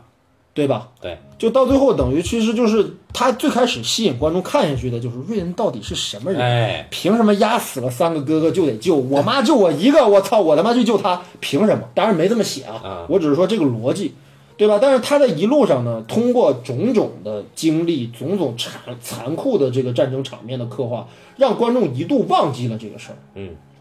直到什么时候又提上来呢？直到那个心地善良的、有治愈强迫症的这个医疗兵，嗯，在突突破封锁线的那个时候阵亡，嗯，他死了之后，小队第一次闹分裂，嗯嗯就大家第一次觉得操，就凭什么？因为因为八个人，我操，谁受点伤什么还指着义务兵呢？结果他妈义务兵第二个就挂了，嗯，对吧？之后他们再也没有义务兵了，怎么办？哎，在这个时候才第一次提起这个事儿。那么往后说哈，嗯就是米勒接到这个任务以后，嗯呃精选八人组就上上位了啊，就就就是带着他们就走了嗯，啊。那这里边有这个《速度与激情》这个 呃，文迪塞尔，嗯啊，哎对对对，对他第一个就挂了，第一个领了便当。长得非常像科瑞莫洛兹的这个这个这个呃洛洛瑞科洛兹还是什么那小娘们儿啊，长得非常像那个《海扁王》里边那小姑娘的那个、啊 那个娘炮狙击手，哎，啊，娘炮狙击手那，是汉克斯的御用小弟嘛。对，在巴里库珀，他后来还演过，在九九年就就在《大兵瑞恩》之后的第二年演过《绿色奇迹》，对，呃，也是史蒂芬金的小说，汤姆汉克斯主演哎嗯，啊。然后呃这里边还有其他的人也有也有脸熟啊，都但是都脸对熟对对，，都脸熟。然后他们就上路了。上路以后呢，呃，第一次死的一个人是怎么死的呢？嗯是一个法国家庭对在德国巷德军巷战，对，这把这家给炸塌了。哎，这又是一个美国中产的一个焦虑，对吧？就说我操，你作为一个执行任务的一个连队，啊，你管不管这小女孩儿？嗯，又是一次道德拷问，啊对，道然后德就是就是所所谓的叫道德焦虑嘛。哎，然后这个啊，意大利移民后裔 对啊，文迪塞尔，对，他说不行，我想起了我妹妹，我哎操，必须得救哎，救了啊！不，死想逼起我侄女儿，侄女儿好像是对啊，对，毫无意义，就是人死的毫无意义，对吧？啊对哎但是我们你看，你看，就包括是死了以后，然后这小孩被救回去以后，啊小孩给了他爸一嘴巴，对然后你你会因为这件事儿，你会觉得小孩跑出来是只是因为小孩那个应激的恐慌，对嗯然后呃是被家长给推到外面，说要保全他的性命嘛。对，但是小孩儿而且德军呢，可能也不会向这个孩子射击。啊，对我们不知道，哎对但是你看你这这个事儿，其实就影射了对于瑞恩这件事儿、嗯也是无意义的。对，如此精干的一个小分队嗯，去干这件事对，这是连长带队哦，儿啊，全连的精锐哦，然后这 个连一里百边个人里挑了八个哦。对连里边最、最壮的哥们儿先挂了嗯，啊，对，哎，然后哥们儿有个遗书，这个留到后边再说。对哎，第二个走到前面就是哎，继续这个寻找。他本来已经到了一个，确实有一个叫瑞恩的嗯啊，他们找到了这个也是一零一空降师吧？嗯，对，一零一空降是下辖的另外一个连队里啊对面的瑞恩，那边正他妈巷战呢啊，然后这这哥儿几个还得帮着人家巷战，对，又打了一场。又打了一场，啊打了一场，我操，反正打的挺惨。嗯啊，最后一发现，哎，你你你也叫瑞恩，嗯，是是，我是叫瑞恩，对，但是你是那个什像你们家你你的兄弟你全是不是俄亥俄的还是什么？啊然后他说不是，我是这个明尼苏达州我的。弟弟还上学呢，我操！哎，他说你兄弟都死了，啊说不可能，我操！你看，就这种玩儿的哈，这种啊这种技巧，这因种技巧为瑞恩不可能那么快就找到。对，但这一笔我很不喜欢啊，就这啊这一笔我是很不喜欢的。然后往后比较牛逼的出现了，嗯，就是这个德国人有个有个算是什么呀？那叫那叫机关炮是吗？是那个要塞，也不是个要塞，就一个炮塔是吧？对，就是一个公式嘛，啊，一个一公式个一个一个一个公式，一个火力点。啊，也没几个德国人。嗯，但是这个时候呢，这个完全可以绕过他去执行我们，我们本来就去找瑞恩的，对我们没有必要拔掉这个火力点。对，但为什么上尉说一定要拔了他？因为啊，他说咱们啊，嗯其实也可以理解为是先头部队，嗯，因为我们不拔这个火力点啊，后面的部队肯定也得经过这儿，哎，肯定还会被这个火力点所所所影响。对，所以我们啊，其实不是为了找瑞恩，我们的职我责们职责是为了打仗，我啊！们是为了取得胜利。我操，那连长一说，那哥儿几个上吧，哎对啊傻逼了哎，那场处理是真的挺有意思嗯的，因为他是以这个 Urban 的试点去处理的。啊，连长说：“Urban，你啊没有作战经验，你啊在这儿等着。”嗯，然后哥儿几个去了，我操，一片对吧？这个这个这个这个这个这个刀光剑影对吧？啊，这个枪炮齐鸣。对，然后呢，枪声停下来了之后，这个日本啊，以为就是哥儿几个肯定是打赢了，就德军他妈打揍揍趴下了嘛，结果就跑过去发现，我操，大家围着义务兵，义务兵已经血流如注啊！哎，这个义务我操兵，因为他的细节，老高说了，在滩头就已经展现了。对，且就是人强迫症，哎，呃，就是就是看着人就得救，不管当时情况多危险，我必须得救他，对，这么一个人啊，哎，然后哥们儿直接就轰了，嗯，轰了以后怎么办？我操，那这里边儿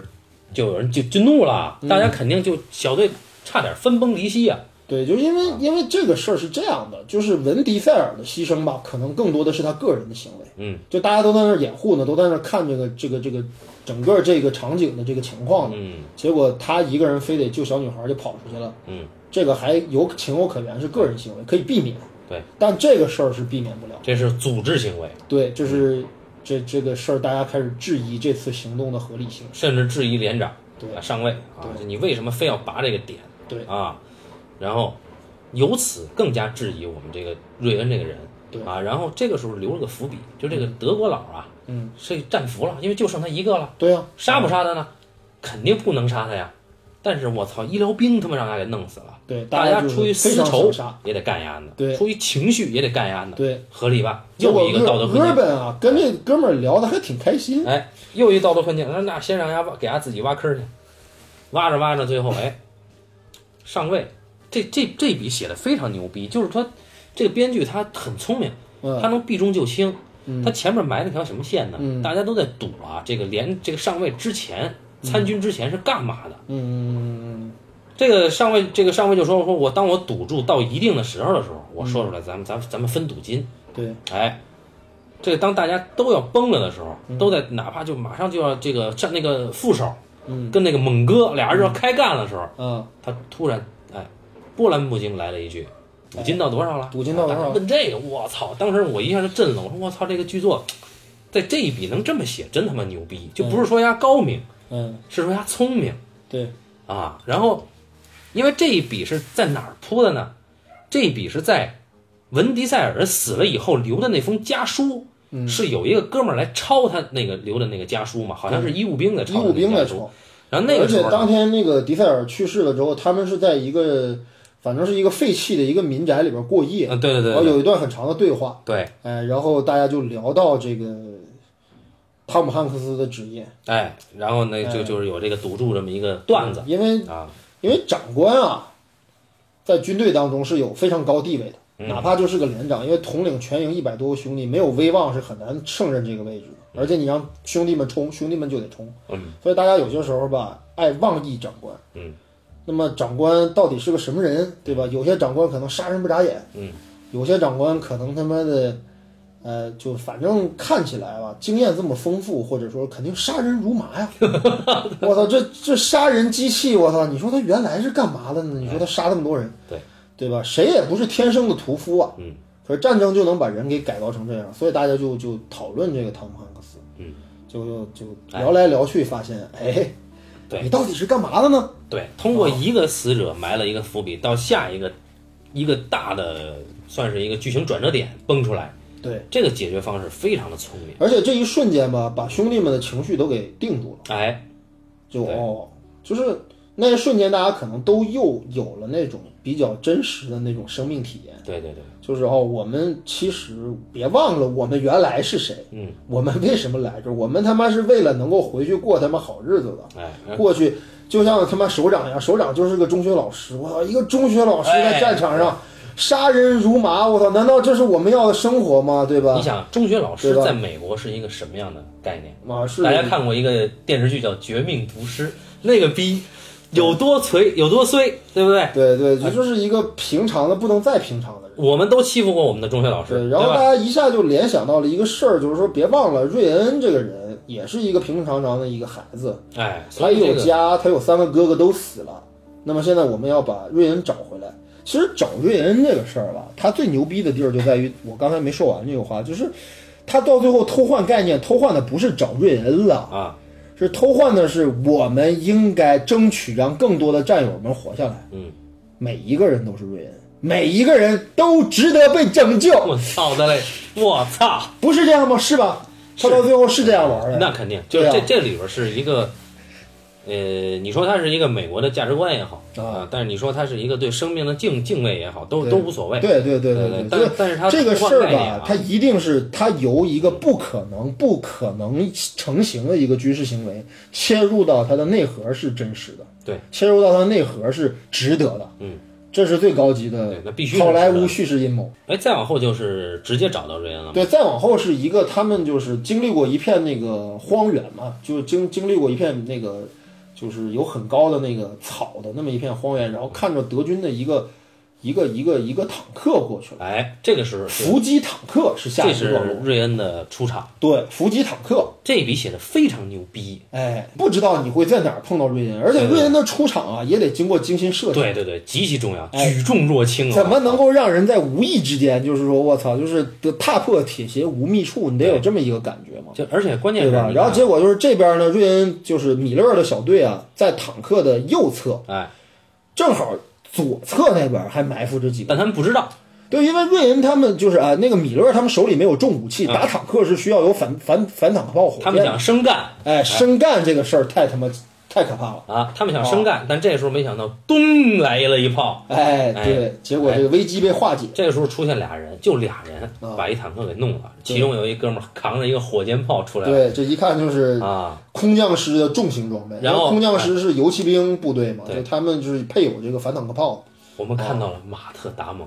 啊，又一张美国人的脸，坚毅的面容啊，哎，这关键这么朴实，这么他妈可爱，他就这么，他随便就是一个下级士兵，就上来先报报家长伙，官就哎二我等兵哎是瑞我恩是几师几团几连的什么米勒，然后我是一零一空降师的谁谁谁，哎哎，我操，你还说就是你丫是瑞安，但这个时候当形象出现的时候，大家一看这人值得救。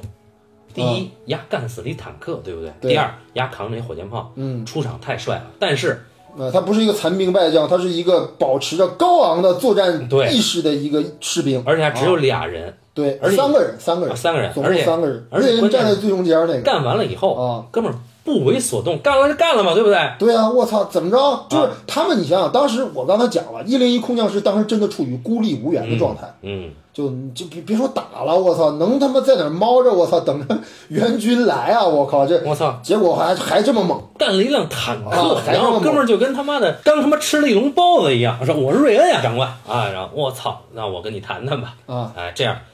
接着呢，那肯定就大家都能料到，他肯定不退啊，对不对？啊，他不退，对，就把这情况一说，他说我操，然后这一句词就最他妈让人讨厌了，嗯，我真正的兄弟啊，在这儿，对吧？哎呀，这这句词但太不可信了啊！啊，对对对对那反正意思就是瑞恩要与这个一零一他那个残部啊，对，哎，留守在一个废弃的那么一个小镇的桥上，对，说德军啊可能会从这儿派出部队支援滩头的这对个对对防守。守不所以住我我们就炸，对我们必须得把这个桥给守住，守不住就炸，哎不能让德军增援。哎哎，就你们这么点鸡巴人，这么点装备，就想守这桥，对啊，然后这时候又一个问题来了嘛，嗯，就米勒他们找到瑞恩了，瑞恩不走，完成任该务，怎么办？对，任务完成了，任务完成了哎，已经把这个话给带到了，哎，所以，我们也死了俩兄弟了，然后你这个德行，我们嗯，是应该回去跟营部报道呢，还是反正你这一大活人，我不能给你捆上吧，对，对吧？嗯，而且然后你你自己说不回去啊，对，部下们就开始说了，说咱咱走吧。啊，然后这时候米勒跟那个大胡子，嗯，就是那个长得最最彪悍那哥们儿，有一段对话。啊，这段对话就解释了刚才的那个问题，也是观众一直以来的这个问题，就救瑞恩值不值得？嗯对救就这瑞事儿恩的真正目的是什么？哎，哎，救瑞恩不是目的，嗯，目的是为了让更多的瑞恩活着回家。哎，对，然后对吧？所以说大家决定留下，其实这是一个最重要的转变。这一下就把这个整个最开始带过来的这么一个叙事的这么一个难点、啊，就变成另一件事儿了，给攻破了。对，哎，就变成最后一件事了，哎就是保障瑞恩和更多的瑞恩们活下去。哎，而且这就你是看我们参与作战的最大的目的就你鸡巴手桥这人，哎对军衔最高的是什么呀？啊！估计他妈是那个班长都不是，对，对吧？嗯。好，我我可能那边好像表现的就是瑞恩他们小队，反正集结下来的残部可能五六个人，哎然后米勒这边剩五六个人，哎，然后之后又来了一支部队，嗯，反正三伙加在一块儿嗯哎不到二十个人，守吧，守这么个地方。好，做那土炸么弹知道啊了，大家知道，在剧情进入到这种时候的时候，我们就得有最终 BOSS 登场了。啊，最终 BOSS 是一个什么东西？是一个坦克加强排， 有五十个人，两辆虎式，还有二十毫米的重型机枪，还有装甲车，还有装甲车。嗯，这是一伙全副武装、武装到牙齿的德军啊！哎好，了这，个难度有多高，对吧？好了，这个打游戏的同学们知道了，这是最终一战啊， 对吧？对对我操，这个规模啊，完全不能叫势均力敌，对吧？完了就敌众我寡啊，敌强我弱，对吧？好，那行，部队开始布防。哎，那么这一场戏，我们觉得它深度借鉴了黑泽明作品《七武 士》，对吧？守村儿，对吧？我们守一个桥，守一个镇，哎对对吧？这个镇是完全一比一实景搭建出来的啊，嗯完全没有用实景，生搭出来了这么一个小镇，就是为了拍最后这一场戏。就为了最后全给对它炸，了。你要啊知道，其实这个电影的预算，我们能够很明显的看出来，超过一半儿肯定花在了开始和 最后，对吧？这两个场景啊对，对绝对花了最多的钱。对 OK，那么战争非常残酷，嗯而且它其中还有那么一个小处理啊，就是就那段时候，半斤当时看的时候就说，完了完了完了，这帮哥们儿估计都死了。就他们啊，在民居里面找到了一个留声机，哎嗯找到了一个这个唱唱片机，然后大家呢在放着这个唱片。就是就在大战前对，在夕阳之下，大家在在聊天儿哎，对吧？再聊聊喝点家咖啡啊长里短哎儿，聊聊聊女人，聊聊聊女人，聊聊回去之后想干嘛，哎，哎，然后伴随着音乐，然后这个画面几乎是全片为数不多的仅有的几个固定镜头，啊，就在这个民居下边，大家放着唱片，在夕阳照耀之下在那聊，嗯，对吧？然后他说不行，这在这种设计下，那就是一次重大牺牲的一次预告，对对吧？然后场场上确实啊，啊，这个时候汉克斯跟那个 马特达蒙讲了，我当时怎么怎么跟那个就怎么让马特达蒙克服这个恐惧啊。对就马特达蒙说，我其实呃现在想不到他们我这几个哥哥的脸啊。嗯汉克斯说，你看你你就记起来你们最有意思的一件事儿。嗯，哎，他就讲了一件这个破处的事儿，对他他的经历，他哥哥啊对马马他特哥哥达蒙的经历，对马格达马特达蒙对哥哥破处的事儿，对，然后他讲了这样，人家相当于是一个荤段子，嗯最后笑的不行，嗯这个时候才表现他对兄长们的怀念。对，啊，这是一个非常典型的美国的写法。而且呢，就百试是不在爽对在大战前呢，米勒也跟达那这个这个这个瑞林说了，说你必须得离我。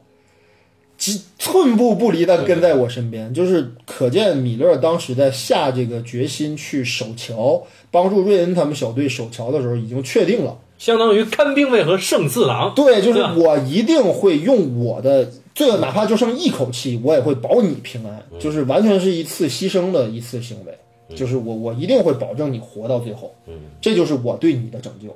这就是我参与这件事儿的最后的目的，嗯，对吧？就是然后瑞恩果然活下来了，哎，然后其他的兄弟们啊，又一次提高了美国中学其老师的其实我我比较喜欢的是 Urban 的那个处理，啊因为正常情况下，美国电影里面处理 Urban 这样的角色啊，啊，你看哥本当时最后的一个问题就是什么呢？他负责给那个在塔楼里面，就在那个二层的那个民居里面布防的两个战士送子弹。那是一个机枪，对他得等于说是等于是这个桥附近不是就是桥两侧不是有两个还没有完全坍塌的高层建筑吗？嗯，然后等于 Urban 要在穿过这个这个这个两个建筑之间在往返的在送物资，嗯，对于 Urban 来说，这个未免太恐怖了一点， 对吧？因为德军的主力就在这条这条通道上，又有坦克，又有重重机枪，我操！而且他妈的那二十毫米重机枪那是什么概念？嗯，那子弹大的我操，跟他妈一个小碗儿差不多，跟一个小碟儿差不多大，那子弹轰到人身上之后，基本上脑袋就直接打飞了，嗯，对吧？能把人顷刻之间就打得支离破碎。然后 Urban 明显就吓尿了嘛，就他无法担负起这个任务。正常情况下，美国电影会怎么写，或者中国电影会怎么写？就 low 逼的处理，肯定是到最后阁楼里那两哥们儿被德军包围的时候，俄本到最后战胜了自己的恐惧，勇敢的把子弹带上了楼，并且他妈把这几个德国士兵给解决掉。嗯，但是他这个地方处理的就是什么呢？俄本就怂到了最后，他就是他自己，他没有这个所谓的他没有这个勇气，对对对，他不可能冲上去跟敌军厮杀，嗯，他也不可能在两个战友在即将被德军干掉的时候有那么大的勇气。对，而且牛逼的是，我最喜欢的就是戈尔本的处理，因为平常之前肯定是最后一线的时候，他得冲上去。而且牛逼的哎是，之前 Urban 坚持要放的那个德国鬼子，对嗯人家告诉过他，告诉过上尉说你现在放了他，到时候接下来你还会在战场上遇到他。罗本不信，哎，结罗果本觉得这人是好人，我跟他聊的可好啊哎，了。对结你遇上了吧？这逼是打的最欢的一逼，对吧？哎对对，而且是他结果了米勒，他一枪击中了米勒的心脏。然后罗本到最后唯一的勇气就是杀掉了这个德军军官。嗯，哎，就是他的勇气留到了这儿。嗯，就这个人他一直都是神的，这个是最最可信的一笔。他到最后能勇敢的杀人了。而且他最后这就是对他最大的成长。你不要指望他能勇勇敢的能参与作战，他能勇敢的举起枪打死一人，我操，这就是对这个人最大的成长，对吧？这是他我觉得写的很厉害的一个地方啊。然后呢，果然啊，汤姆汉克斯到最后拿着枪射坦克，对吧？啊一辆虎式坦克被一个手枪给击毙了。对吧？一开头啊，P 五幺野马战机，我操，哎，好吧啊，一次光辉的胜利啊，瑞恩也得以幸存。对，哎，然后就就是其中有一笔很有意思，就是那个最猛的那猛哥，跟、跟上尉给开干那哥们儿，嗯，他跟瑞恩共同在一个战壕的时候，对，他很，就是这个人很微妙的一直在偷偷看瑞恩，嗯就想我操你妈，我这一路上啊，嗯就为了你小子，到底你是个什么样的人，就看瑞恩。啊，然后瑞恩轻描淡写的跟他一看啊，俩人相视一笑，对。哎，这个微妙感，这分寸处理的很好。对对对，啊嗯，所以说这个影片当时看完以后，老高说这应该是他觉得是斯皮尔伯格最好的作品。对，我觉得斯皮尔伯格的电影吧，在我心里面分两个序列，嗯，第一个序列就是魔幻类的、科幻类的这一批什次，么 E E.T. 对，就纯虚构类的，嗯，完全是属于幻想型的这种类类型。我最喜欢 E.T.，、我觉得 E.T. 最能代表斯皮尔伯格，嗯，E.T. 最能代表他那一面。然后他作为一个成就这么高的导演，他在现实题材当中，我觉得表现最好的还是大兵。嗯呃，大兵的意义啊，我们现在说一下大兵的意义。嗯精心分析了一下他的叙事的技巧，发现他非常的鸡贼牛逼。啊，就斯皮尔伯格毕竟是斯皮尔伯格，哎就这种聪明劲儿，确实没几个导演能比得上。然后呢，我们再说一下技术方面他的一些建设，呃，他的一些牛逼的地方。第一个就是被大家无数次提到的手持的这个手持镜头的使用。呃，之前呢，战争电影之所以用那么顽固，而且是这个传统的固定机位和固定机位，包括这种航拍移动或者遥摄这种传统的技法拍的有一个主要的原因是当年的三十五毫米摄影机的体积过于的庞大，而且过于的笨重，嗯，呃，不能完成手持摄影。但是到了九十年代，摄影机的体积逐渐在减小，嗯，所以但即便是减小了，也是一百来斤的分量啊，就是可能原来是那摄影机将近两百斤，现在变成一百斤，基本上是这么一个比比嗯例。所以说，就是手持摄影成为了可能。那么，在《大兵瑞恩》当中，斯皮尔伯格在开始拍摄这个奥马哈抢滩登陆，包括在最后结尾，对吧？小镇攻防战这两场戏当中，使用了将近好像是七八台摄影机，嗯，哎，不同的炸点啊，不同的位置，不同的角度，有些拍全景，有些拍特写，有些拍这个局部，有些拍一些特效镜头，呃，用用非常多的摄影机。那么这就是手持摄影，哎，然后呢，手持摄影之所以原来大家观众还不太可能能接受的一个主要的创作原因，是因为，呃。大家觉得在电影院当中看着那么大的银幕，看着这种不稳定的手持摄影可能会晕，嗯所以说就保证了手持摄影其实它有着比固定机位更复杂或者更费劲儿的一些调度方式。嗯就一个镜头的这个这个成活度或者一个镜头的使用的这么一个前提条件变得多了，嗯，就是呃，真正会控制手持摄影的摄影师是一定能拍出那种既紧张又有真实感，又不会把你晃吐的画面。这很难的，嗯，这不是很容易实现的一种摄影技术，所以当时呢，就是还是拍出来了，呃，很不容易。然后呢，业业业余，首先很还有很多人觉得手持摄影业余，因为大家知道在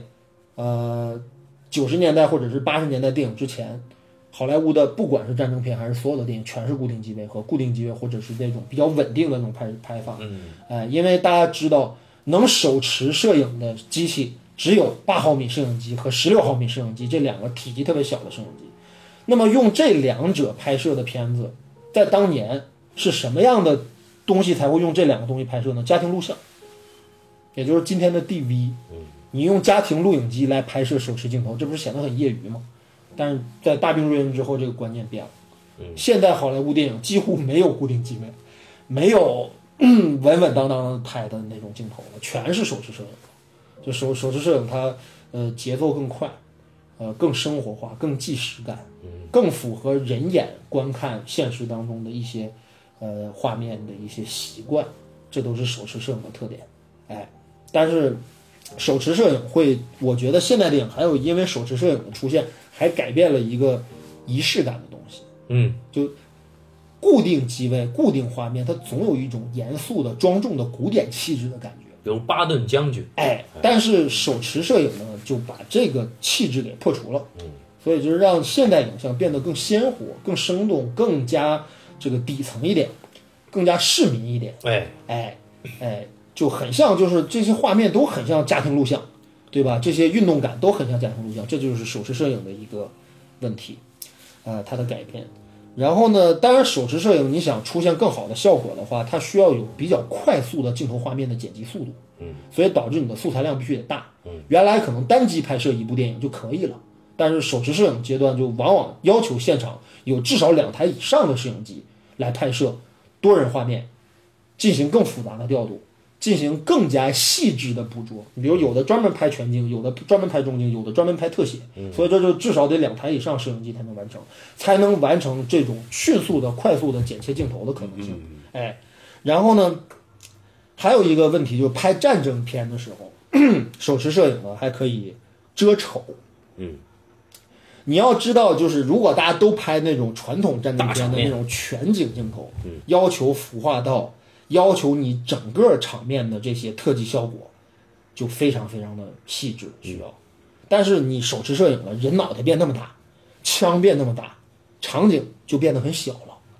所以说这样的话呢，能做出一些局部非常逼真，但是整个场景可能不见得做的特别宏大，嗯，也是一种控制成本的方式，嗯，哎，这也是很鸡贼的地方，就是我把局部拍得更真实，你就会觉得更真。对，局部就就会更真了。就是我不要那种他妈的千军万马的大场面了，那种大场面他妈又付又花钱又又假，何必呢？对吧？我还不如就拍局部，这样的话又改变了一种创作方式。然后呢，增强了代入感，这刚才说了，对吧？然后呢，主要之所以能拍局部的，还有一些原因，是因为整个的电影制作技术除了摄影技术提升之外，剩剩下所有的东西都提升了，比如说枪弹的效果，大家知道，其实美国的战争片也好，枪战片也好，使用的道具，也就是枪械道具，基本都是真的。真枪，嗯美国拍枪战不用假枪，即便是二战电影，即便人使用的是汤普森 M 1 A 1这种老式的老爷枪，也都是真枪，一比一还原的。不行，咱们按照这个比例再用军工厂再给我做。然后呢，用什么呢？用空包弹，用橡皮子弹，来营造真实的效果。哎，然后所以说，美国战争片里面的枪械射击场面极度真实，为什么呢？因为枪他妈确实是真枪，它的射击感不可能假，所以说就是这就是一个进步。然后呢，后来呢，其实美国就是发明了很多的这种拍摄枪战片的技术，就他们使用的那种枪战片的子弹种类很多，空包弹、橡皮子弹，我说了。还有一种什么呢？还有一种就是说，对于人不可能真正造成伤害，但是也具有真正金属金属中弹效果的一种子弹，就他们打到了，比如说车上，真的会有那个凹陷，真的会有枪眼儿，但是确实不会伤到人。他们还有这种道具，所以说美国战争片是相当真实的，不管是美国，就包括那个那个迈克尔曼九五年拍的《盗火线》，嗯，就德尼罗和帕西诺街头枪战的那片子，那也全是真枪，M 十六啊 M 四那都是真枪。哎，所以美国战争片真实有一方面原因是使用真道具，嗯，呃，我们的道具很多是假的啊，嗯，就是没法没法真真不了，嗯，然后呢，这个电脑技术还可以模拟出子弹横飞的那种火花感觉，对吧？就是子弹在天空飞啊，包括中弹的效果啊什么之类的，原来非常困难，你得埋一个血包，得在人身体上埋炸点，嗯，现在不用了，现在用特效合成就完事儿了。抢滩登陆当中有一个镜头，有一个士兵的头盔钢盔被一颗子弹打穿了。他紧张的把钢盔摘下来之后，庆幸自己我操，居然没事儿。结果这一刻突然又来了一颗子弹，把他脑袋给哎打穿了。对，那颗子弹明显啊是电脑合成上去的效果。哎，包括后来的马丁拍的《无间行者》啊，莱昂纳多脑袋被爆头啊什么这些，都是电脑合成的中弹和喷溅血浆的效果，合成的都不错。哎，都不错，都都很都很真实啊。然后呢，这个这是中枪的效果，然后呢，再有就是局破局部爆破技术现在成成熟了，就比如现在我要拍一个坦克咚一炮，嗯，啊轰塌了一堵墙，嗯或者一个坦坦克咚一炮，对吧？炸翻了一个一个一个，这这炸塌了一座楼，对吧？你的中弹的位置，包括中弹的角度，这些东西现在全部可控了，嗯，都可以做了。哎，当年还不行，当年我不说了吗？就像埋地雷一样，就在土坑里边玩埋炸点，剩下别的效果全做不出来，现在都能做了。所以这些效果都大大增强了战争片的真实感。而且斯皮尔伯格在创作《拯救大兵瑞恩》这个电影的时候，总结出来的一些技术，被后来的电影，不管是他自己监制的《兄弟连》和《太平洋战争》系列，还是我们在去年、哎前年看到的《血战钢锯岭》，嗯，其实拍来拍去，大家还是在用斯皮尔伯格当年开发出来的这种风格，嗯，还是这些东西。当然在哎，另外一点就是色彩上，就是嗯大英瑞恩在在作为战争片来讲，之前我们看战争片，你比如包括《血战钢锯岭》，色彩饱和度非常高对，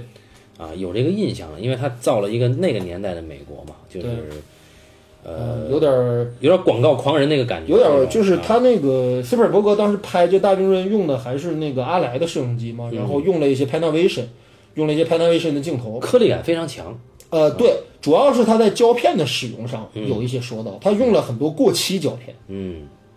就过期胶片大家知道那个颜色它不太对了，嗯，就有点发黄，或者是那个饱和度它就发不太灰对，啊，对，发灰发就不太对，然后后期再加上一调，所以就它出现了一种介于历史电影和真实的这种纪实片之间的感觉。对，它模仿了一点一九七零年以前的老彩色胶片时代的那种颗粒感，嗯，然后呢，但是又清晰度又可以保证，嗯，所以它就是用了这么一些东西啊，确实是独具匠心。对啊，这这个确实是得服。而且，呃，我不说了吗？就是后来的战争片，大家全都这么拍。它是等于大兵瑞恩的创作给了全世界各个国家创作战争片的一个标杆了。手持摄影啊，局部特效啊，这种惨惨烈的这种场面啊，包括这种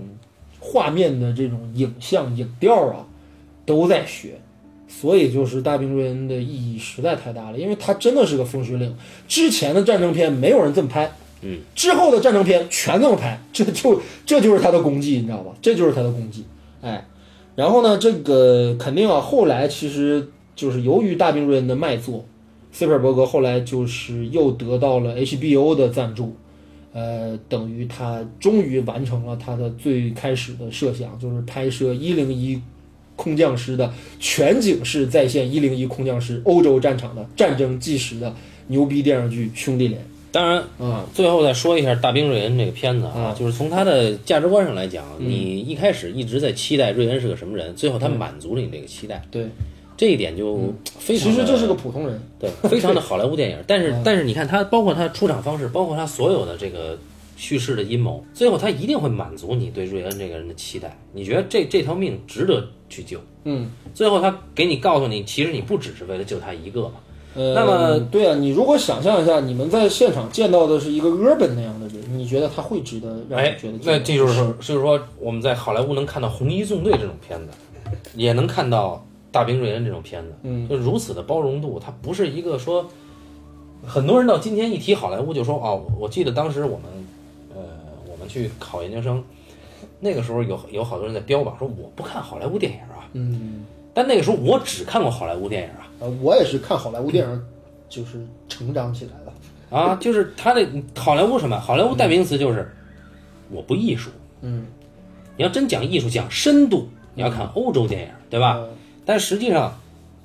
我觉得好莱坞电影有相当一部分的东西是被低估了的。呃，当然，《拯救大兵瑞恩》的价值观，我个人是并不是非常认同的。嗯，而且老高刚才已经分析了，就是你所有东西都是一个假定性嘛。对，然后你最后出了嗯这个，也是满足大家期待这么一个人物形象，马特·达蒙，对吧？对汤姆·汉克斯救马特·达蒙，这是一个什么样的阵容呢？啊对呃，吧？这是一个后来美国美帝为了救马特达蒙花了九千亿美金，到最后都救到火星上去了，知道吗？哎，对对对， 对所以就是，马特达蒙太值得救了， 哎，对，不管他在哪儿，我们就算在 火星，我们要把他救回来。哎，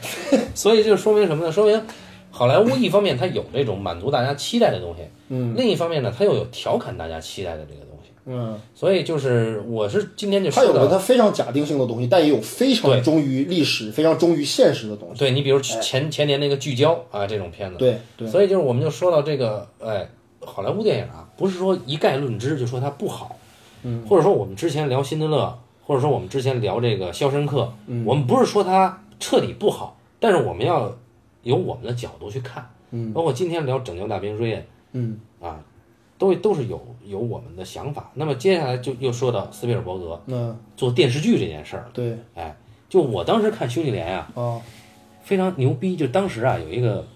中央八套。嗯，哎，那个时候我是在引进过，哎，我在知那道儿。，那是二零零三年，我刚上大一。而且吧，央八那个、那个、那个、那个电视剧很操蛋的是，它进行了剪辑，哎，而且还配大家音嗯知道，就是美国美剧，尤其是兄弟连这种 mini 剧是一集一小时的，但是我们的电视剧时段是四十五分钟，所以其实它又进行了剪辑，重新剪辑。对，哎，本来是一个整整十集的电视剧，结果被它给剪成了十多集啊，最后好像是十十二集还是十三集的一个电视剧。嗯，但即便是这样，也没见过这样的电视剧。对，那个时候你想，刚上大一也没看过什么东西，然后哎，我操，有这样的一个战争片，嗯，就说看吧，一看我操，确实牛逼啊！呃但是对，你今天再看，肯定跟那个时候看绝对不一样。嗯，十五年过去了，其实呢，我是想说什么呢？是为了准备二战这个专题啊，我觉得，呃，兄弟连是绕不过去的。嗯我是把《兄弟连》又重新看了一遍，嗯，一个十五年前的电视剧，至今看仍然震撼。那他是不止十五年吧？他是两千年还是两千2002年年啊？两千千零二二年在美国 HBO 收费频道播出，嗯，然后也是造成了万人空巷的局面。嗯而且我们刚才所说的所有大兵瑞恩的毛病，嗯比如他的假定性、他的不可信，都他的没很了。多都没了，因为他是真正就地取材于那本著名的《一零一空降师》的回忆录的。而且有这里真面人的每一个人物都有原型，每一个人物都有真实的背景，每一个细节、每一个战争的场面都有过特别精确的考证。嗯，所以那简直是一部完美的用了现代的影视技术再现当年战争的一个经典作品。嗯起码不说在电视剧领域，我觉得在就是迄今为止的影视作品里面，这都是一个不可逾越的一座高山，真的牛逼。就是我重看，我仍然无比感动。就他的所有的立场，包括他对于每一个士兵的那种精神状态的还原，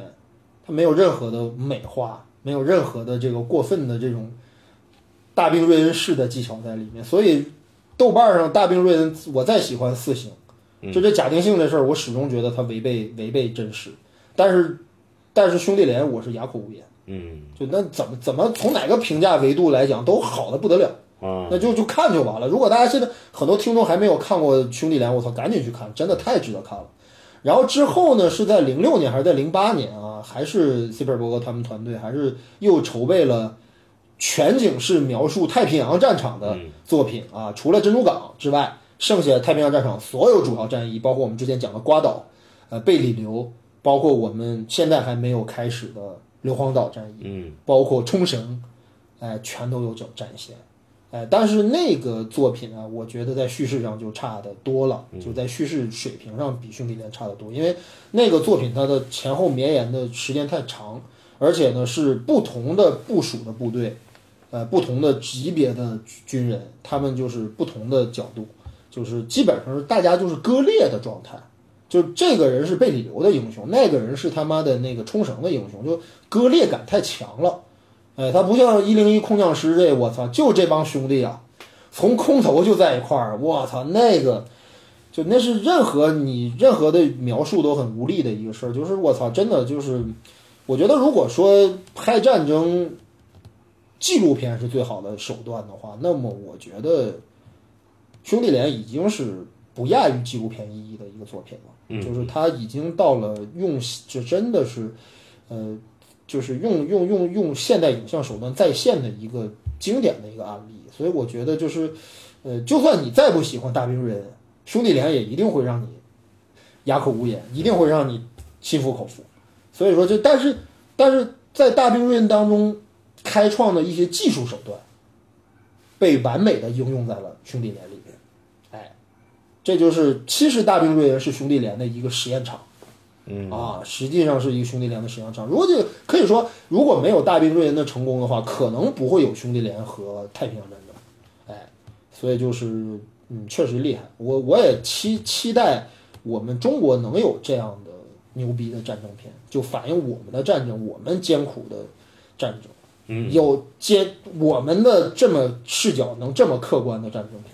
真的很不很不错啊！就是期待大家再去重温一下啊。鉴于时间关系，我们不用再再兄在在这儿再再讲兄弟俩了啊，对，因为这片子其实没啥可说的，就是好，你去看吧，就完了。 对啊，好，那么关于这个诺曼底登陆、啊，关于这段时间的这个二战专题，我们就结束了。对，哎，那么这个时候呢，我们会引入到一个新的，我们旁支啊，也不是旁支了，也是二战战场，对，但是呢是跟我们更密切相关的一个话题，就是。